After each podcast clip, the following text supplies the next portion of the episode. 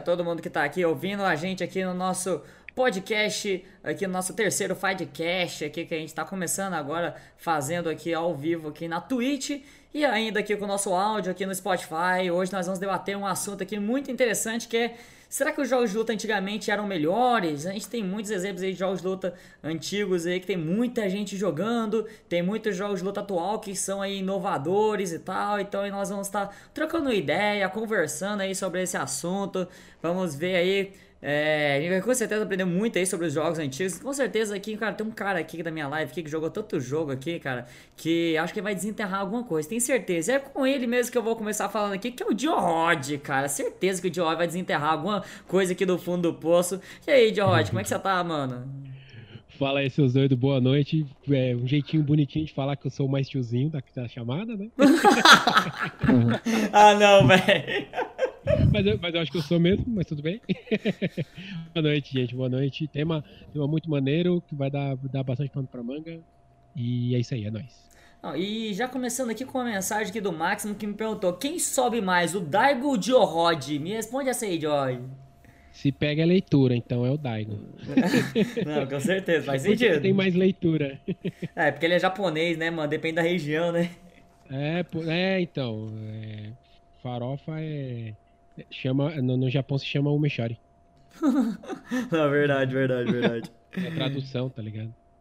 E teremos aqui também junto com a gente ele que tem um canal no YouTube. Na verdade, esse aqui é só o canal do YouTube, né, mano? Todo mundo aqui é YouTube. É a reunião dos youtubers aqui de jogo de luta hoje. Nós temos um cara que. Cara, ele tem, ele tem um, um, o nome do canal dele. Ele, tipo assim, se você não souber o tema, mano, eu acho que você tá precisando de uma ajuda, mano. É, porque não tem, não tem como você errar.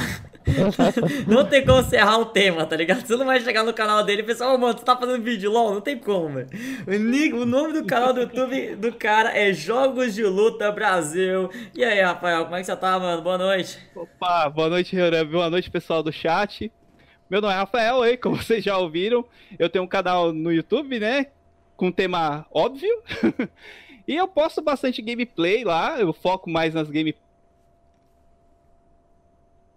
e hoje aí, agradecendo aí o Rioran por participar aqui do, do, do Fightcast com um tema muito bacana. E eu acho que vai, vai render o assunto aqui. É, e teremos também ele, que é o, a, a estrela aqui da noite, né, cara? Não, então, tá de tá de brincadeira, não é nós, possível. Nós temos ele, o vovô Balatensa, cara. Cara, até o final desse podcast eu quero te perguntar o porquê desse nick, cara. E aí, boa noite, Na, mano. Daí eu já tô acostumado a responder em todo lugar que eu vou. Uma benza pra todo mundo aqui que tá acompanhando aqui o Fightcast. Um, muito obrigado, Rioran, pelo convite. E vamos debater aí o assunto aí. Pra quem não sabe, eu sou um cara aí que deu sorte no YouTube. Comecei jogando Crash no YouTube eu jogo de tudo um pouco, Mario, Crash Race e jogos de luta também. E é isso, tamo junto. Mas na moral, cara, Crash é da hora, mano. Saudades, velho. É ah, cara, é muito bom, muito bom. Quem quiser acompanhar lá, viu? Tamo junto. é isso aí, rapaziada. Só pra explicar pra vocês, é, um dos convidados fixos nosso aqui do Fightcast, que é o Eterno Ninja, ele não vai poder comparecer hoje, rapaziada, é, por causa de um problema do canal dele do YouTube, inclusive, mas já tá tudo ok e aí ele vai estar tá voltando nas próximas edições, beleza? E é isso, rapaziada. Vamos comentar um pouquinho aqui sobre esse detalhe dos jogos de luta serem melhores antigamente.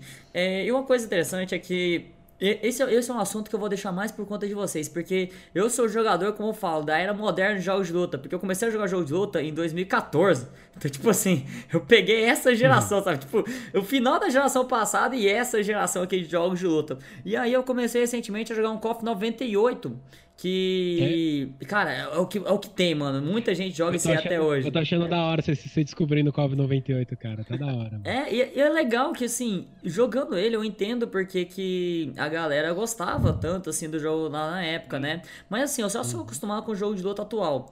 Aí, pelo menos esse tem dash, mano. Mas se eu não me engano, Street Fighter Alpha não tem, mano. E aí, assim, tem algumas. Não, não tem. Tem, tem, tem algumas coisas lá que assim, é, eu já reclamei disso aí, mas não pode reclamar, tipo, digamos assim, acho que eu não posso reclamar do KOF 98 porque ele é o início, né, o surgimento de tudo. Mas, por exemplo, o comando de troll, sabe? Uma coisa que eu gostei muito dos jogos atuais é justamente você ter um troll que se aperta dois botões, né? É melhor que, pra mim, pelo menos pra mim, eu acho melhor do que o frente soco, sabe? Então isso é uma coisa que eu gostei muito do, dos jogos atuais. Mas assim, é... tem muito jogo, por exemplo, o Guilty Gear antigo, que ele mantém esse comando, sabe? Uhum, então eu não sei, mano. A galera, a galera gosta ou não gosta desse comando, velho? Eu não entendo, porque o Guilty Gear. ele é... E o pior é que o Blast Blue não tem esse comando, sabe? Então eu não entendi. A galera gosta ou não gosta desse comando, velho? É, é, é, que o troll. É que assim, essa questão de troll de comando tinha mais nos, nos 3D, né? Porque precisava ser botão com combinação de botão. Capcom que começou combinação de botão, ou foi o Alpha 3 ou foi o Street Fighter 3 Second Impact, porque o. O, o Alpha 3 é mesmo. Foi o Alpha 3, Alpha 3. Foi o Alpha 3, né? Alpha 3. 3. Você usa dois botões de chute, acho que pra dar o, o, o throw pra trás e o soco pra trás. Pra alguma coisa assim, isso, né? exato, isso, isso, isso. Mas é que aí entra na questão da, da, Pelo menos eu acho, né? Do que eu vejo, assim, do, do que o jogo se propõe. Porque quando você coloca é, botão para agarrar, para dar o grab normal, você não coloca mais o grab como uma situação. Você vai tem uma situação que você vai poder agarrar. Ele vira uma opção.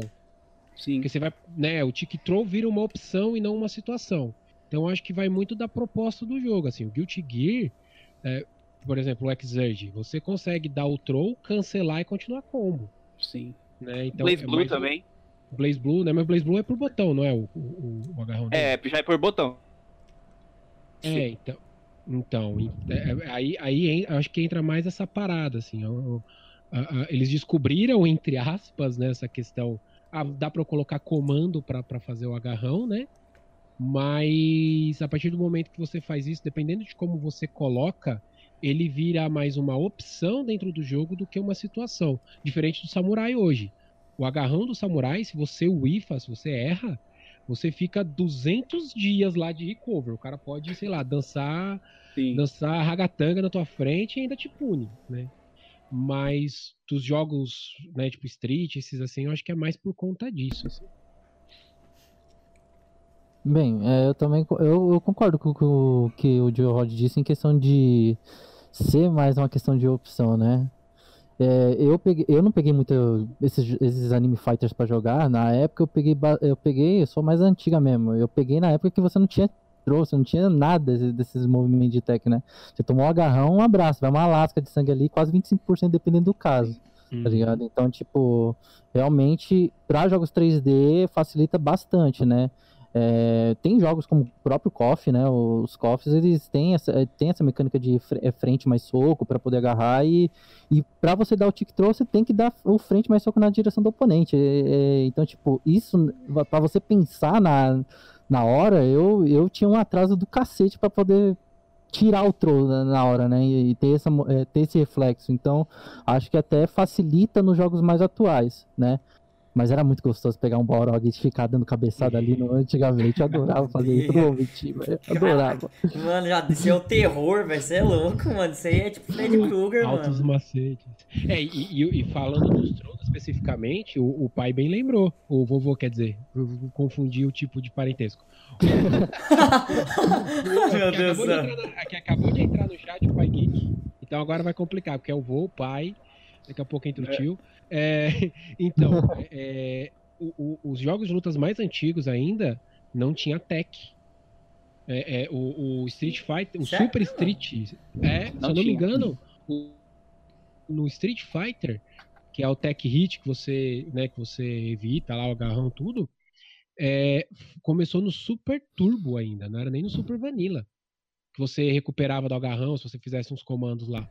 Porque era uma mecânica muito pesada. Era uma mecânica que, tipo, causava, que nem o, o vovô falou, causava muito dano. Dependendo, dependendo. Tem um jogo de luta de Super Nintendo, que é o, o Gundam Wing Endless Duel. ele ainda tem tech, ele tem tech. Mas dependendo de como você joga, joga ali, três agarrão você mata o boneco, você mata outro robô, cara. Com três agarrão. E, e, então, é, eu acho que a principal diferença, se a gente for pegar de mecânica, né, uma das principais, é a mudança, né? É, é essa questão do, do, do do Troll principalmente também, né? Tem outros fatores, né, que nem o Dash você falou, né? Mas eu acho que a questão do troll, você dá opções pro troll para você se desvencilhar e, e, transformar o troll, o grab, né, numa opção dentro do jogo e não numa coisa situacional, é, é, é uma das características bem distintas assim dos jogos mais antigos para os atuais. Né? E assim, rapaziada, é, acho que o maior exemplo assim dos jogos de luta antigos que ainda são muito, muito jogados é principalmente os KOF, né? 98, 2002. E eu comecei a jogar agora, né, os jogos antigos, comecei justamente pelo 98. E aí eu entrei no Fight Card e tinha fucking 200 pessoas para jogar. Tudo bem que, que tipo, isso no 98, o 2002 tinha tipo 390, se eu não me engano, quase 400. Sempre cheia a sala. E assim, é, eu jogo muito, eu jogava, né, muito Guilty Gear e BlazBlue. E você entra no lobby do Guilty Gear e BlazBlue, tem tipo Ninguém. Você vai, vai ralar pra poder achar uma pessoa outra pra poder jogar e tudo mais, né? E nos KOF, cara, é lotadaço. A gente tá falando de um jogo, tipo, de 20 anos atrás, por exemplo, sabe?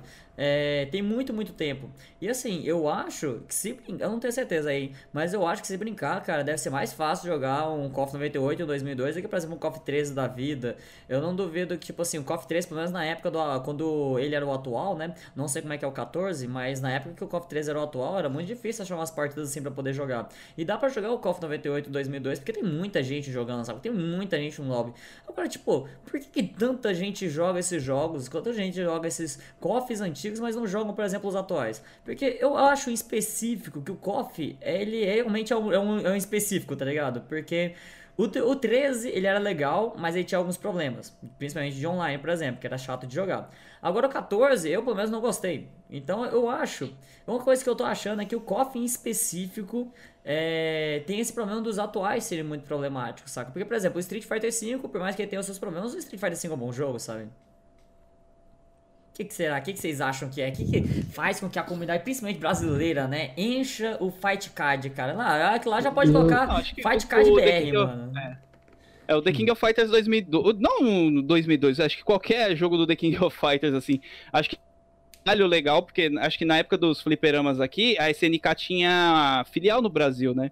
Uhum. Então tinha trabalho de divulgação, tinha revista. Então a galera gostava mesmo. Eu lembro assim, ficha 25 centavos, tinha todas essas questões, né? Então, era tipo, você em qualquer esquina tinha um The King of Fighters lá, não importa qual seja, mas tinha em algum ponto. Então, acho que foi um jogo que se popularizou muito, muito rápido, assim, na, na época, assim, dos anos 90, e muita gente fica com a nostalgia dos jogos, Uhum. É, às vezes tem aquela. Ver as mecânicas, por exemplo, algumas facilitações que tem no The King of Fighters 14, o pessoal reclama muito quando estoura a barra e o personagem corre automático. No 2002, para você fazer o combo, você tem que estourar a barra, dar a corrida e depois continuar. Então, ó, o gasto de barra também, que é muito fácil no KOF 14. O KOF 14, ele tem uma jogabilidade ok, mas eu acho que ele não pegou pelo excesso de facilidade, né? Eu acho que a acessibilidade é uma coisa bem legal nos jogos de luta atuais. Só que eu acho que tem que também tem, tem, uma, tem que ponderar, né? Então eu acho que uhum. teve essa questão também. Quando começaram a anunciar os três, eu lembro que bombava assim as comunidades de The King of Fighters. É, gostou, gostaram bastante, por mais que teve as questões do, do gráfico é, do The King of Fighters 14, que inicialmente era bem pior do que está hoje em dia.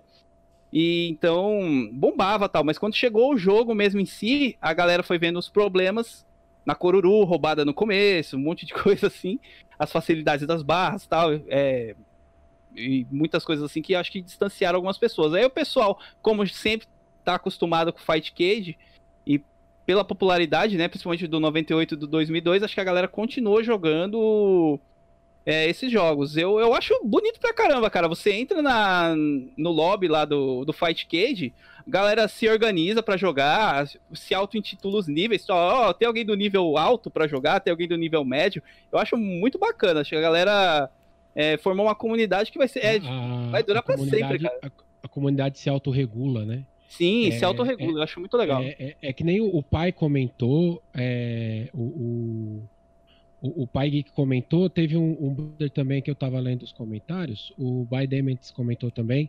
É, o do Baidements é importante que ele falou que é, é, não só tinha é, no Brasil a, a, né, a, a SNK no Brasil, mas era uma máquina que era facilmente pirateável, né? Também. Então, pessoa, então todo boteco tinha um KOF 98, um KOF 2002. E tem muito que foi o que o pai falou também aqui, o fator do, do, do Fight Cage ser, ser leve, ele é leve para rodar em qualquer, qualquer máquina, então ele é mais acessível e é Uhum. gratuito. Ele é gratuito. Então, isso colabora bastante, isso contribui bastante. É bastante mesmo. Na época do- dos fliperamas, a galera era, era o mais fácil acesso que você tinha era ver uma máquina de Street Fighter, The World War, ou Shape Edition, ou você vê um KOF 98, 2002, que eram os Dream Mats, que, é- que eram um pouquinho mais equilibrados que os demais. Então, e com esse mercado paralelo também ajudando, né? Então, os comerciantes eles tinham mais fácil acesso, né? E aí, pô, você pega 25 reais, eh, 25 reais lá, tá? Vai comprar um bagulho no mercado, ah, sobra um troco. Aí você gasta. Eu ia gastava em ficha, filho. Aí sim. você vai conhecendo um jogo ali e aqui, então você vai, você vai adquirindo mais conhecimento e, tipo, na época era uma febre. Na época era algo que alimentava muito o, o- esses bares, esse- esses lugares assim, que, que esses estabelecimentos que tinham esse tipo de, de fliperama. Então a galera acaba levando nesse fator de nostalgia também, né, para os atuais. E, e eu vejo que a galera envelheceu mal com, com jogos de luta. É, é, por exemplo, a galera, tem muita galera que não curte 3D, curte, curte Sprite, curte o 2D, Sprite. né? Sim. Então leva, leva também pelo não só pelo lado mecânico da coisa, mas pelo lado visual, a arte em si também leva, a- leva um pouco do gosto da pessoa em questão da arte, de não querer o modelo em, em 3D, mas em si em sprite. Tanto que a SNK, se eu não me engano, fez né, uma votação né, em questão disso daí também, do que, que a galera preferia, se era é, sprite ou, ou 3D. Então tem isso também que influencia bastante. O visual também, na época, era inovador. A galera via aqueles movimentos, efeitos, tudo, falava, caramba, mano, pô, é um negócio do caramba, eu nunca vi isso, tá ligado? E aí misturava com a mecânica que tinha na época, então era algo que leva como nostalgia nos tempos atuais, né? Então a Ah, galera não se acostuma bem. Tipo, É, revolucionou fator- tanto que o pessoal não conseguiu sair dele, né? É, o fator, o fator nostálgico ele conta bastante, tanto que o próprio, o próprio KOF, é, ele, ele do 94 até o 11, se eu não me engano, é, ele, mudou, ele mudou muito pouco. Ele mudou muito Sim. pouco. Ele Acho que a foi- mudança foi- maior foi do 96. Terry é. É. o mesmo sprite até o, o 2003 que muda, né? Ele fica com a, o visual É, do Garou, mas é o mesmo Garou. sprite. A, me, a melhoriazinha que eles fazem é, é escurecer a calça dele no 2001. mas de resto é o mesmo sprite. Eles foram. Eles foram a, a, a, a SNK foi mudar de placa da, da, daquela placa. Esqueci o nome da placa Atomic antiga. Wave, pra- eu acho que Atomic era- Wave. Wave foi a nova. Foi a nova, a nova. Ele, ele, foi, ele foi mudar pra Tom's Wave em 2004. Sim. cara. E, Sim. tipo, 10 anos usando a mesma placa. Sendo que a Capcom, em- nos anos 90 ainda, foi quando saiu da CPS 1 pra CPS 2. Por isso que, por exemplo, que a Super Street Fighter não é tão pirateada quanto a Champion Edition. Porque a CPS 2, ela é muito mais. Ela era mais difícil de piratear do que a CPS 1. Então por isso que a gente tem muito mais hack e coisa da. Do, do- até o, o Super Street Fighter 2 Turbo. Porque a, par- a partir da Super Street Fighter 2, eles mudaram a placa e ficou mais difícil. Por isso que os Street Fighter Zero não tinha tanto pirata. É, é, Street Fighter que era CPS 3, então, ou, ou- nos fliperama que piratearam, era um, era um Dreamcast, né? era um Dreamcast eu- eu- com o jogo lá. Então, é, é, existe muito essa questão. O, cara que começou jogando lá no The King of Fighters 94, ele ficou até 2005, 2006, sei lá, me- metade, do- dependendo da idade do cara, né? Metade da vida dele jogando um jogo com basicamente a mesma mecânica, porque ele teve bastante mudança assim de um para o outro, mas basicamente é, é o, o- mesmo jogo, a mesma, a, mesma parte mais, mais ah, familiar para ele. Então aí entra essa questão da nostalgia, aí, aí que entra a questão do 2002. Por que, que a galera, por que, que a galera acha a- acha que é o- o- que, o que o 2002 é o melhor e tudo mais? Porque foi o mais jogado. Aqui foi o mais certeza. jogado, né, na América Latina no geral, né? Quer dizer que necessariamente seja o melhor. Eu acho o 2002 Unlimited Match muito melhor, por questão de Também balanceamento, do pouco que eu conheço. Mas eu entendo quem prefere a 2002 normal, assim, porque é- tem muita questão envolvida. né? É questão de acesso, né? Porque eu acho que a questão de acesso facilita. Hoje em dia, por exemplo, acho que a galera que pegou o PlayStation 2, que foi mais ou menos ali o acesso mais fácil que você teve, a versão M da 2002, não, não foi tão divulgada na época. Basicamente você lançou... tinha que ter um console, né, pra jogar. Exato. Exato, então uhum. você, você, não tinha você não tinha essa imposição de live, caramba, uma versão remasterizada aqui do da 2002 que eu jogava antigamente. Então, acabou que eles ficaram guardados naquilo, naquilo que era o dia a dia deles, pegar uma ficha ali, gastar, zerar, uhum. matar o Rugal e já era, entendeu? E ir aprendendo um boneco de cada vez ali para estudar matchup, caso tivesse um contra, o cara entrasse com outra ficha ali e levasse, levasse pro contra. É, e, e, o, e o, desculpa rapidinho, assim, o, e o 2002 foi o grande respiro, foi o, o, último respiro de, do, da cultura de fliperama, vamos colocar assim, né, dos fliperamas, como a gente conhecia foi quando começou, aqui no Brasil principalmente, dar aquela caída, lan, ter boom de Lan House, PlayStation 2 lá em cima, já, já perto do lançamento, ou já lançado, acho que foi 2000, 2002, o PlayStation 2, não vou lembrar agora, mas foi aquela questão assim, começou a dar uma decaída porque os jogos de luta começaram a ficar mais caros, então casas de fliperama foram ficando cada vez menos acessíveis, assim, é, é, é, é em região que não fosse, sei lá, um shopping da vida, né? É, é, por conta da preocupação das empresas com pirataria. E aí o último, o último grande jogo, vamos dizer assim, com essa, com essa é, é acessibilidade que a gente tinha foi o Call of 2002. E, e é por isso que tem um monte. E, e, também a gente parte do princípio do que o jogo seguinte a ele, 2003, é muito zoado. Tem essa também. Hum. Eu assim, é. eu ainda consegui jogar Street Fighter 4 em fliperama. Nossa. Assim, mas eu consegui jogar, joguei considerável. Aqui, onde eu morava tinha um fliperama bem conhecido, né? mas só dava tiozão. É. é, tipo, só a galera que já tinha terminado a escola tal, às vezes ia pra faculdade, ia fazer um curso, parava lá pra jogar. Mas eu joguei considerável até. E, mas o que, sei lá, tinha seis pessoas ali esperando para jogar no Street Fighter 4, né? Só teve o Vanilla, né, no caso. Mas o KOF 2002 era fila, era duas filas, né? Porque eu ficava um KOF 2002 numa ponta do fliperama e ficava um, um, outro na outra ponta, assim, né? Então cada um jogava de um, de um lado. Uhum. Cara, mas as filas eram, enormes, eram enormes, assim. Assistindo o outro jogar. Tinha gente que nem jogava, ficava o dia inteiro lá assistindo. Só tentando, às vezes, tentando aprender. Às vezes o cara não tinha dinheiro, ficava lá só tentando aprender o que o outro tava fazendo ali, só de olhar, cara. Foi, e foi até morrer esse fliperama. Esse fliperama, enquanto. E, tipo, enquanto ele tava aberto aqui, né? Que eu, aqui na cidade, tipo, sempre tinha gente. Aí o que aconteceu aqui, eles reformaram aqui a área, fizeram um terminal de ônibus, aí teve todas aquelas leis lá também que não tinha uma escola perto, teve que fechar. Então, aí depois que esse fliperama fechou aqui na cidade, aí morreu. aí morreu de vez. É, é quando... pessoal, pode falar, Riora, Não, pode, ser, pode finalizar. Não, é que o pessoal tá mencionando também, o, o pai, o Júlio César comentaram algumas coisas também, sobre essa questão da galera é, ficar resistente com o que é novo. Também né? tem isso. Eu, eu tava até lendo o comentário também.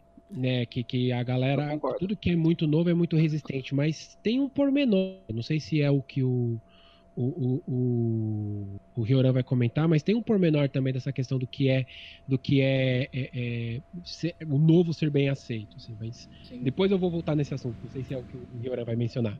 o, que eu, o que eu ia comentar é antes, só para falar aqui algumas mensagens do chat também, que o pessoal falou aqui, né? Lembra que a gente tá fazendo um podcast ao vivo aqui na Twitch também, né? A gente faz toda quinta-feira às 10 horas aqui da noite, né? E quando eu comentei aqui, né, o, a gente debateu por que, que o KOF é tão, tão jogado assim, porque como a gente falou, é números acima do que outros jogos que são atuais, né? E, inclusive até uhum. o próprio KOF, né?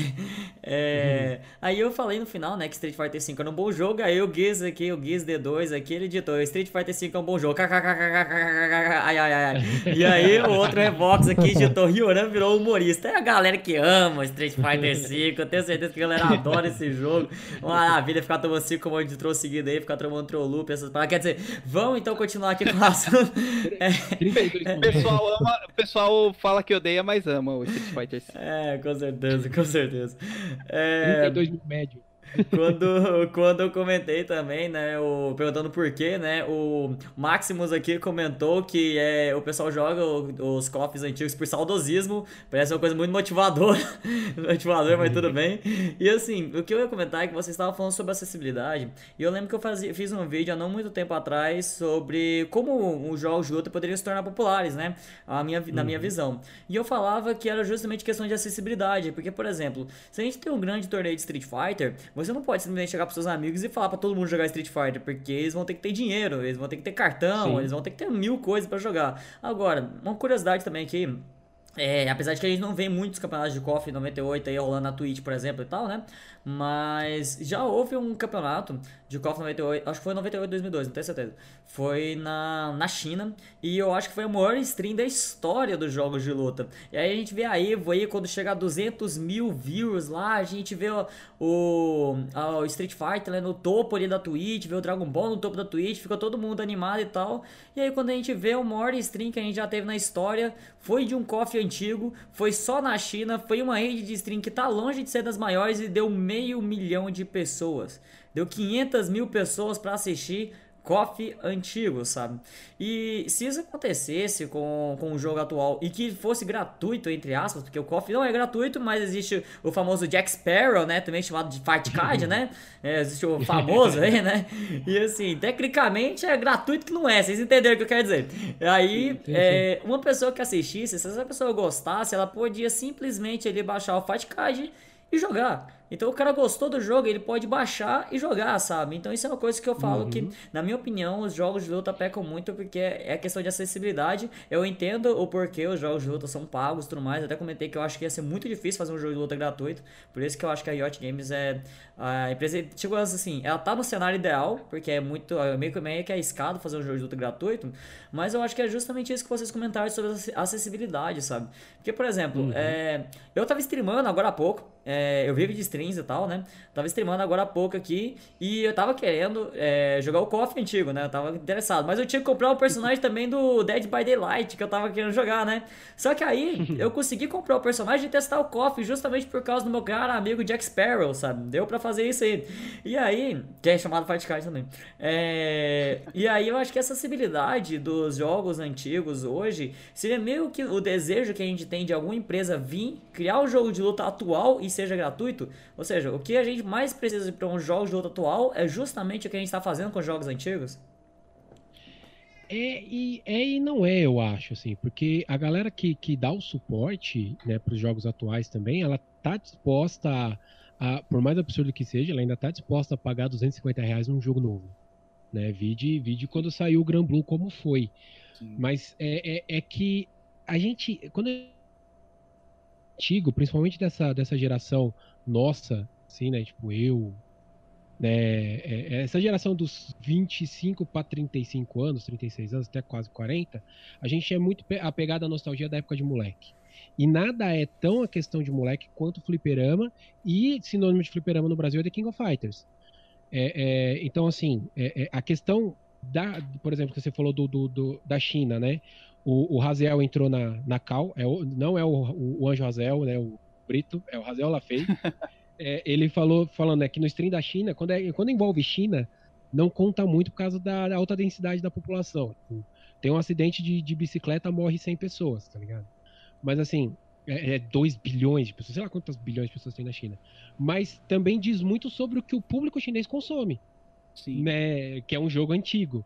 E, e, não precisa ir muito longe. E, enquanto você falava sobre a questão de galera se interessando por coffee, é, eu pesquisei rapidamente no YouTube. Se você coloca, não precisa colocar The King of Fighters, se você colocar coffee, você vai achar uma transmissão ao vivo. Não tem transmissão ao vivo de The King of Fighters no Brasil com menos de 100 pessoas. A qualquer horário do dia ou da noite. Teve uma vez que foi numa madrugada, de domingo para segunda, eu vi 450 pessoas assistindo uma FT de The King of Fighters 2002. Mas então, é assim, é, é, é, quando a gente vai falar de jogos de luta antigo, é, nessa equação de ser melhor ou não, não dá pra gente colocar The King of Fighters nessa equação. Porque a balança vai sempre puxar para alguma coisa é, é, muito. meio sem. Não sem lógica, mas no sentido de, de não dá pra gente ter uma opinião objetiva. Porque o, o carinho, o amor, aqui no Brasil principalmente, que o povo tem com The King of Fighters absurda. Eu costumo dizer que, para mim, a, a, a, cena mais apaixonada de jogos de luta do Brasil é The King of Fighters. É, os maiores canais no YouTube, por exemplo, que a gente tem de jogos de luta, são focados em The King of Fighters. É né? ou, ou, a maior parte das coisas são The King of Fighters. Então, assim, nessa equação de ah, é, é melhor ou não é, é, é não dá para colocar o, o, o, KOF no meio ou comparar com ele mesmo. Voltando lá na, no que o pessoal tava falando do, do novo. É, é, por, que, que, por que que The King of Fighters 13, quando lançou, causou tanta estranheza, né, com, com a galera do 2002, que tem uma galera que odeia o 13, e o Street Fighter 4 não causou tanta estranheza para quem jogava o 2, por exemplo. O, o, o KOF 13, por mais que ele pega, na minha visão, é, é, mecânicas do 2002 e faz de uma forma melhor, de uma forma mais atualizada, de uma forma mais inteligível, é, a SNK ela, ela veio de um jogo horrível, que era o 12, mas ela, ela arriscou muito em mudar o visual de todos os personagens para alguns, a galera olhar e simplesmente causar aquela ojeriza, aquela coisa, meu Deus, o que, que fizeram com esse personagem? Uhum. Então, o que assustou em um primeiro momento a galera foi muito mais o visual do que a mecânica. Design, por isso que, é, por isso que com o tempo a galera foi vendo que o jogo de fato era bom, e isso a comunidade foi o que mais ajudou, né? É, é, foi o que mais ajudou foi o cenário competitivo. Agora, o Street Fighter 4, a concepção toda dele foi numa preocupação de fazer o jogo como quase que um remake do 2. Ah, os, oito originais já, estão, já estavam logo de cara, os 12 principais, na verdade, né? Que é os oito principais os quatro chefes. Não mudaram roupa de ninguém, não mudaram o visual de ninguém, colocaram basicamente os mesmos golpes da Super Turbo. É, é, o, os personagens o, o, os personagens é, é, é, novos são bem carismáticos. Então, por que, que eles rejeita, rejeitaram o KOF diferente? Porque era muito diferente. Demais. F foi a mesma coisa que aconteceu com, com a série com Street Fighter 3. Foi a mesma coisa que aconteceu com Garou Mark of the Wolves. Ninguém, ninguém nega que esses jogos estão entre os melhores da época deles. Uh, muita gente coloca o, o Third Strike como o melhor Street Fighter já feito. Na minha opinião, tecnicamente é o melhor, o mais complexo. É, o Garou é dos melhores jogos da SNK e dos jogos de luta já feito, mas na época eles tiveram é, rejeição. Por quê? Era uma diferença muito grande. Você tira as pessoas da, da, da do, do, daquela situação de conforto dela e coloca uma coisa completamente nova. Que não tem Sagat, não tem não tem Balrog, não tem Vega, não tem Bison, não tem Galo, não tem ninguém. Mas tem o Ryu e o Ken e tem esses outros bonecos aqui que você nunca viu. Ou então, ó, toma esse jogo aqui que só tem o Terry de novo. Não tem Gizzy, não tem Joey, não tem, não tem ninguém. Se vira. Isso dava um baque para o pessoal. E aí mistura isso com uma jogabilidade mais complexa, que esses jogos são mais complexos, né, em detrimento aos outros, gerou essa, essa, essa resistência. E o caso do KOF 13, para mim, é 100% visual. E aí a questão do KOF 14 é porque o KOF 14 foi mal feito. Então. Outra questão, questão, né, do, do, do Garou e do Street 3 é que meio que o povo meio que, vamos dizer que se sentiu traído, porque tinha os personagens novos tem movimentos parecidos com os personagens antigos. Por exemplo, o o Marco Rodrigues lá é basicamente o, Takuma, por exemplo, né? Takuma então, com o tipo, Sakazaki. Isso, com o Ryo Sakazaki. Aí tem lá os personagens do Street 3, né, tipo o Remy lá, que ele é o Gaio com alguma coisa do Adon, assim. Então e parecia que ele só tava... ele faz embaixo magia. Isso. Porque aí parecia que, os, que eles estavam só reaproveitando algumas coisas, tipo, estavam sem ideias, digamos assim, né? Aí o pessoal olhava, o pessoal, ah, mas sou muito mais o Sagat e tal. Tinha uma questão, talvez, de estilo do personagem e tal. Tipo, o pessoal olhava o Sagat gigante lá, e olhava, na época do, do Street Fighter 3 já tava começando a, a rodar as coisas meio emo, assim, né? Já viu o cara com o cabelo jogado na frente, assim, e o pessoal já não gostava, né? Pelo menos não, escond... Pelo menos não mostrando, escondido escutava tudo isso aí. é. Eu não escutava, não. Eu também não, mas. mas, mas é. Mais mas fácil tem... ouvir hoje do que naquela época. Ah, eu assim, eu, eu, até concordo com o que você falou, mas eu acho que essa questão do, do costume do pessoal é que eu, eu, volto a dizer o que eu disse antes. Eu acho que a, o pessoal não envelheceu bem com, com essa adaptação de jogos, né? O que acontece é que quando você estava acostumado ali no dia a dia, você tá é, transitando pelas ruas, aí você achava um fliperama fácil, aí você tinha essa febre que era poder ter disponibilidade de, de achar um arcade fácil, de poder consumir um console sem gastar tanto também, entendeu? Você tinha o prazer de poder jogar tanto fora quanto dentro de casa. E numa época que tinha, sim, lógico, empresas como a SNK podendo investir aqui dentro, essa parte de pirataria, como foi citada antes, mas muito mais que isso, eu acho que teve essa parte de que o, o povo, eu acho que envelheceu mal, sabe? O povo envelheceu mal com questão de fighting games, infelizmente, porque o que quando chegou mais ou menos na época do Street Fighter 4 que eles quiseram fazer esse, essa questão de remake essa questão de ah é, vamos tentar vamos tentar trazer as origens e tal. Era uma questão de transição. Então tipo para a pessoa se adaptar com aquilo com aquilo tanto mecanicamente quanto visualmente foi, foi um acho que foi uma dor né ali né? O pessoal fala mas pô tá diferente. Aqui tem tem mais combo tem parece que alguns comandos são mais presos alguns são mais fáceis de soltar. Ah tá o boneco tá beneficiado. E sabe e aí eu acho que começa a partir daí é, ter as reclamações de, de cada um e o pessoal vai largando de mão. E eu e assim, aí, aí fica esse saudosismo. Ah, mas antigamente, pô, tal jogo não tinha isso, tal jogo não tinha isso. Era melhor por causa daquilo. Então, tipo, é, eles se prendiam muito à questão do passado. É, e você vê hoje em dia, por exemplo, um jogo que tem, é, tem de mecânica que nem o Street Fighter V. O Street Fighter V, eu acho que qualquer um pega para jogar. Não é difícil você aprender. Só que para você evoluir competitivamente, tem a sua dificuldade. Se você quiser evoluir competitivamente, você tem que ralar ali para treinar, para entender o jogo, para é, saber como é que funciona, estudar frame data, saber situação de meet, saber um monte de coisa para você melhorar e ampliar no jogo. Ah, mas se você quiser jogar casualmente, você consegue. Mas isso, o Street Fighter V já estava na, na, parte que já tinha se pegado essa transição. Então, com essa transição, acho que muita gente largou de mão ou ficou na nostalgia. Você vê muita gente hoje em dia comprando, por exemplo, esses fliperaminhas aí de. Esses fliperama aí Raspberry que, que emula todos esses, esses negócios. Aí convida o um amigo em casa, joga tal por causa da nostalgia, porque prendeu a isso, ao, saudosismo né, da, da coisa. Então, eu acho que essa questão de envelhecimento da galera também conta muito.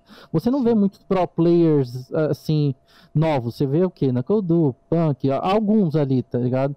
A maioria é 25 anos, 30 para cima, entendeu? O Daigo já quase no 40, o do Tokido também. Então, tipo, você vê, você vê a galera mais antiga, você não tem é, um marketing ou um investimento para que muitas pessoas jovens entram nisso daí, sabe? Então, é, é, você vê, é só você ver que jogos que apelam para uma, uma, uma coisa muito nova ou tentam atrair um novo público consegue ter um, um boom assim, mas depois ou, ou acaba entrando no ostracismo. Dragon Ball Fighters. Exato. é, eu, dando nome aos bois, né?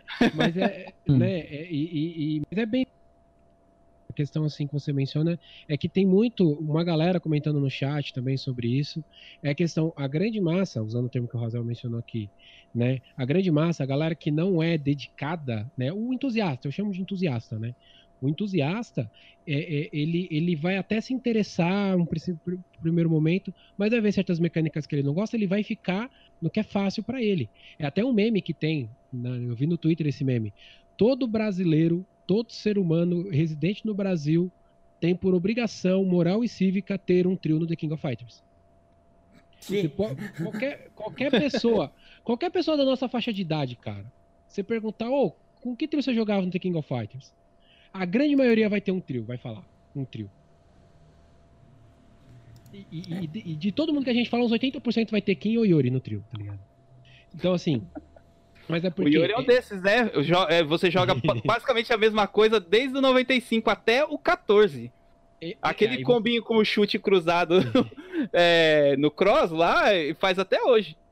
É, então, é e, e, é, e, é, o que, o que o vovô falou muito bem, usou muito bem o exemplo, né? Que você uhum. falou do, desses fliperama portátil de Raspberry. Sim. Você vê muito cara comprando isso para jogar os jogos antigos, e sei lá, o Raspberry tem 900 jogos. Você vai ver Sim. o cara, vamos, vamos, jogar um The King. Aqui, aqui na vila era The King, é, né? Aqui também. vamos jogar um The King. Aí vai e jogar um The King, tá ligado? e, tipo, sei lá, o cara, sei lá, ele pode jogar Kizune Encounter.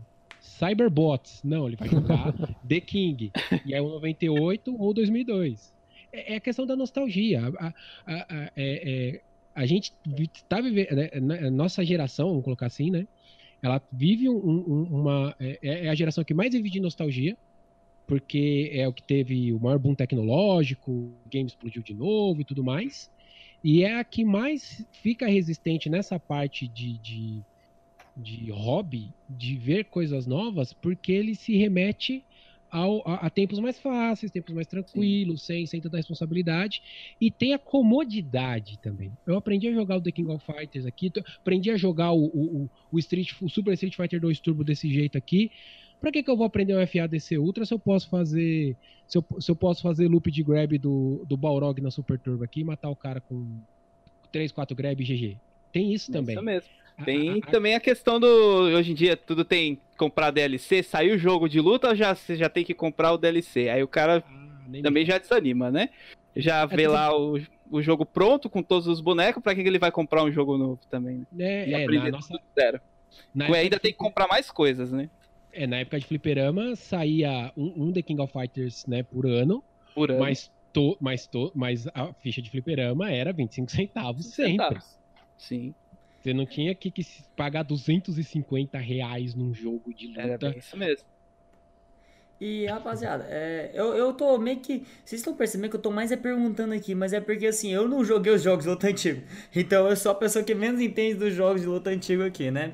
Eu tô meio que representando. Você que tá me assistindo aqui agora, você que tá me ouvindo aqui agora ao vivo aqui, você que também é dessa geração nova aí de jogos de luta, cara, tô representando você, velho. Porque eu sou o cara que. Eu tô querendo saber, velho. Tô querendo entender aqui, velho. Eu tô aqui pra aprender com eles. Mas uma coisa que eu quero saber também. É, tá, a gente viu isso aí tudo em relação ao KOF e tudo mais. Mas, por exemplo, e o Street Fighter e o, principalmente o Tekken, cara? É, o Tekken principalmente porque ele é um jogo que não chega a mudar tanto, tanto, tanto assim quanto os outros jogos, né, nas versões.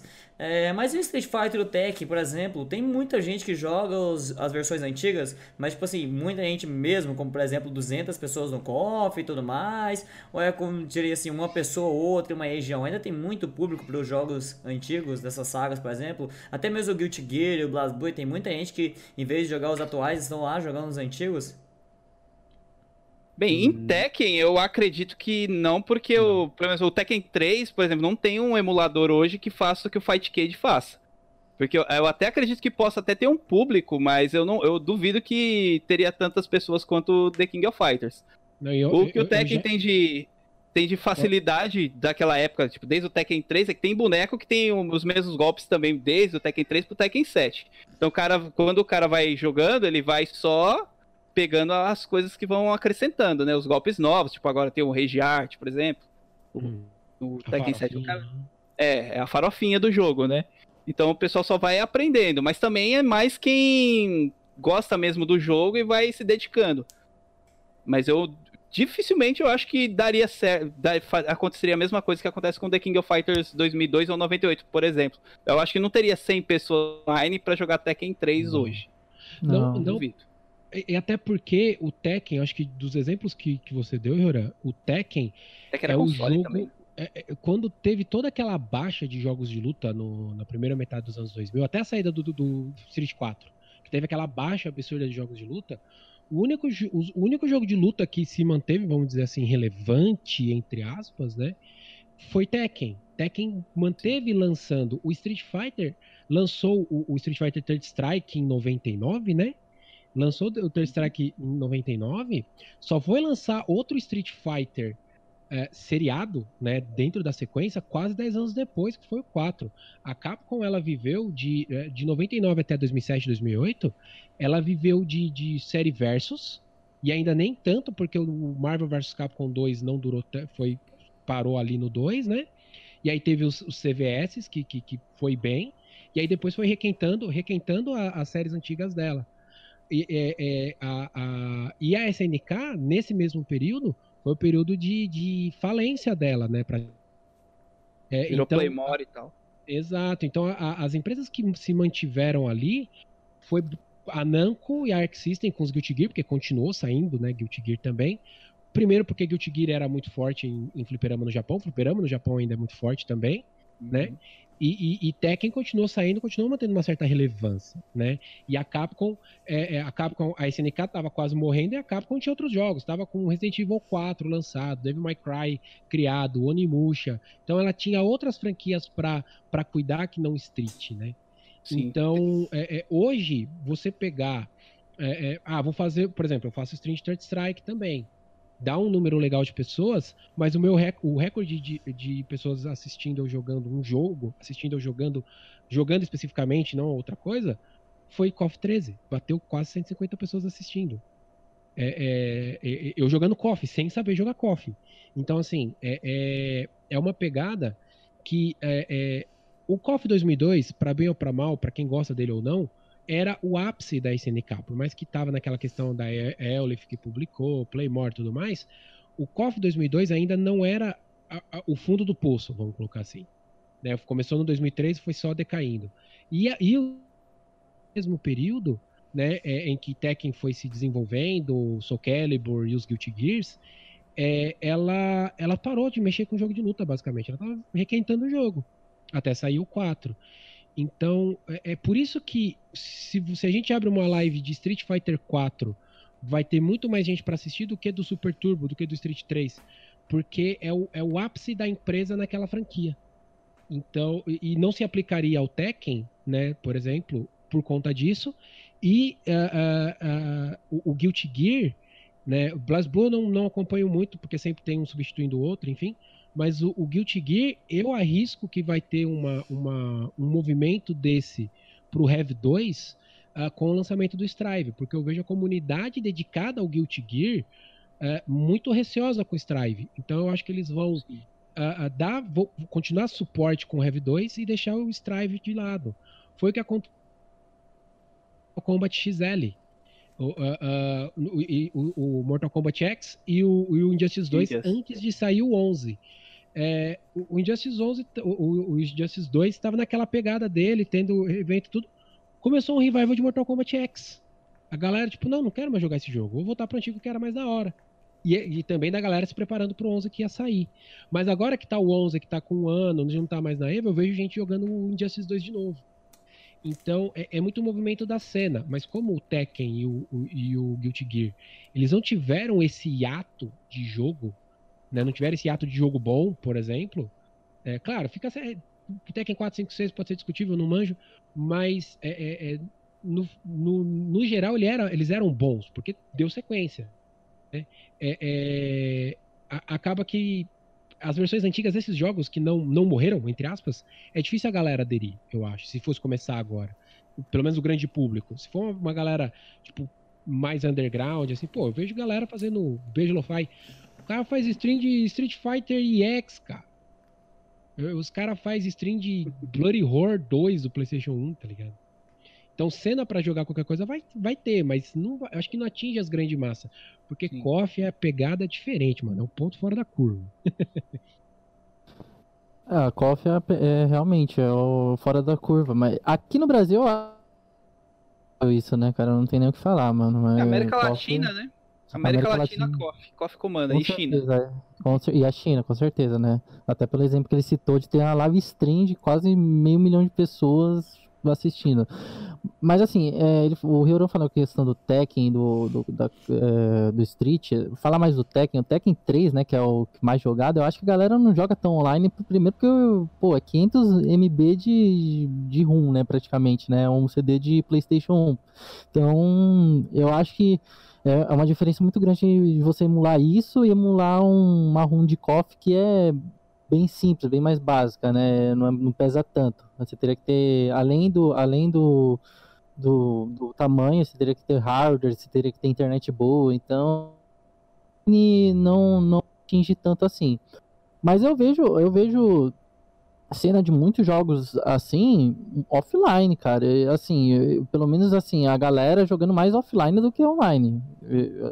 Em alguns lugares aqui, perto aqui, eles fazem campeonatinhos assim, não com tanta gente, não atinge tanto público como o KOF e tal, mas por exemplo, um Tekken 3, pô, a galera que era mais, mais casual, comprava, era da época dos consoles, principalmente, pra PlayStation 1, pô, juntava uma galera ali, vamos tirar, vamos tirar um racha, vamos, vamos desbloquear todos os bonecos do Tekken, e aí vamos tirar um racha e tal, para não ficar só com os, com os primários do jogo. E, pô, dava uma galera legal, bacana, tipo, 30 pessoas tal, e eu achava isso massa, né? Isso um, dois anos atrás.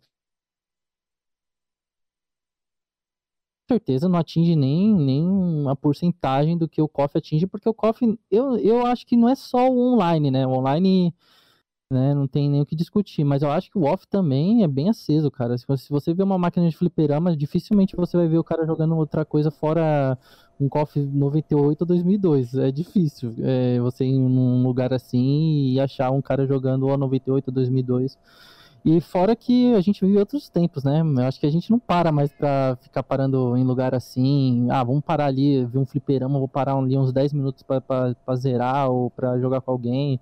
Ou vai ter alguém pra, te, pra lançar uma ficha ali pra desafiar você. Não, hoje em dia é tudo online. Então, é, acho que eu faço acesso, por exemplo, do Fight Cage com esses, com esses, com esse emulador e essas runs um pouco mais leves né, ajuda, né, a, a, manter o jogo, o jogo aceso, o jogo vivo ali.